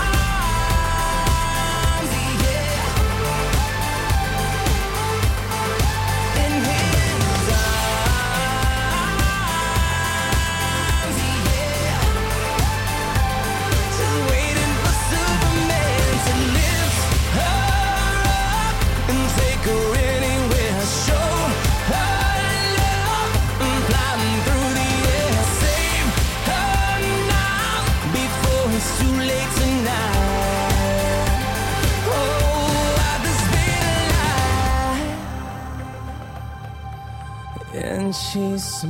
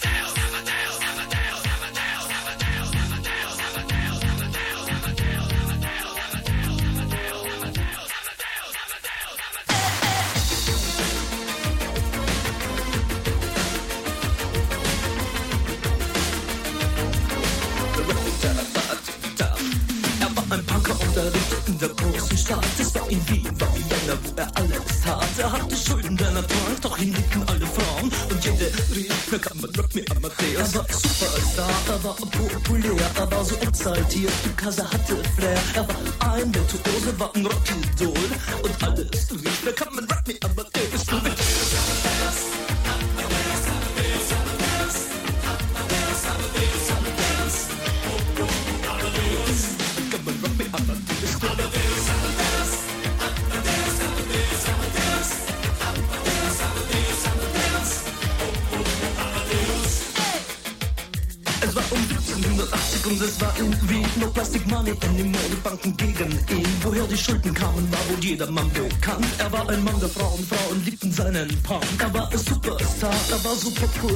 er war zu exaltiert, genau das war sein Flair. Er war ein Virtuose, war ein Rocky-Doll und alle suchten noch heute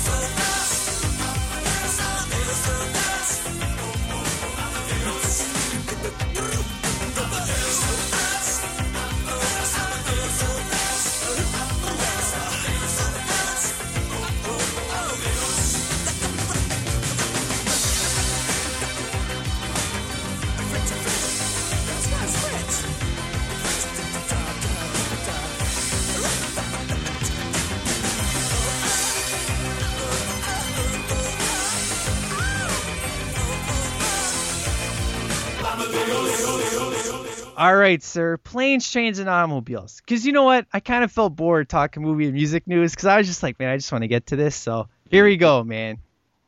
Why don't you lead off, sir? Because I don't know. Right. I, I just want you to do it because I'm bored. I'm not, not bored. I'm just like, "Ugh, I cannot talk today. Edit. Let me Words are difficult. Oh my gosh. Putting words in order is tough. It's true.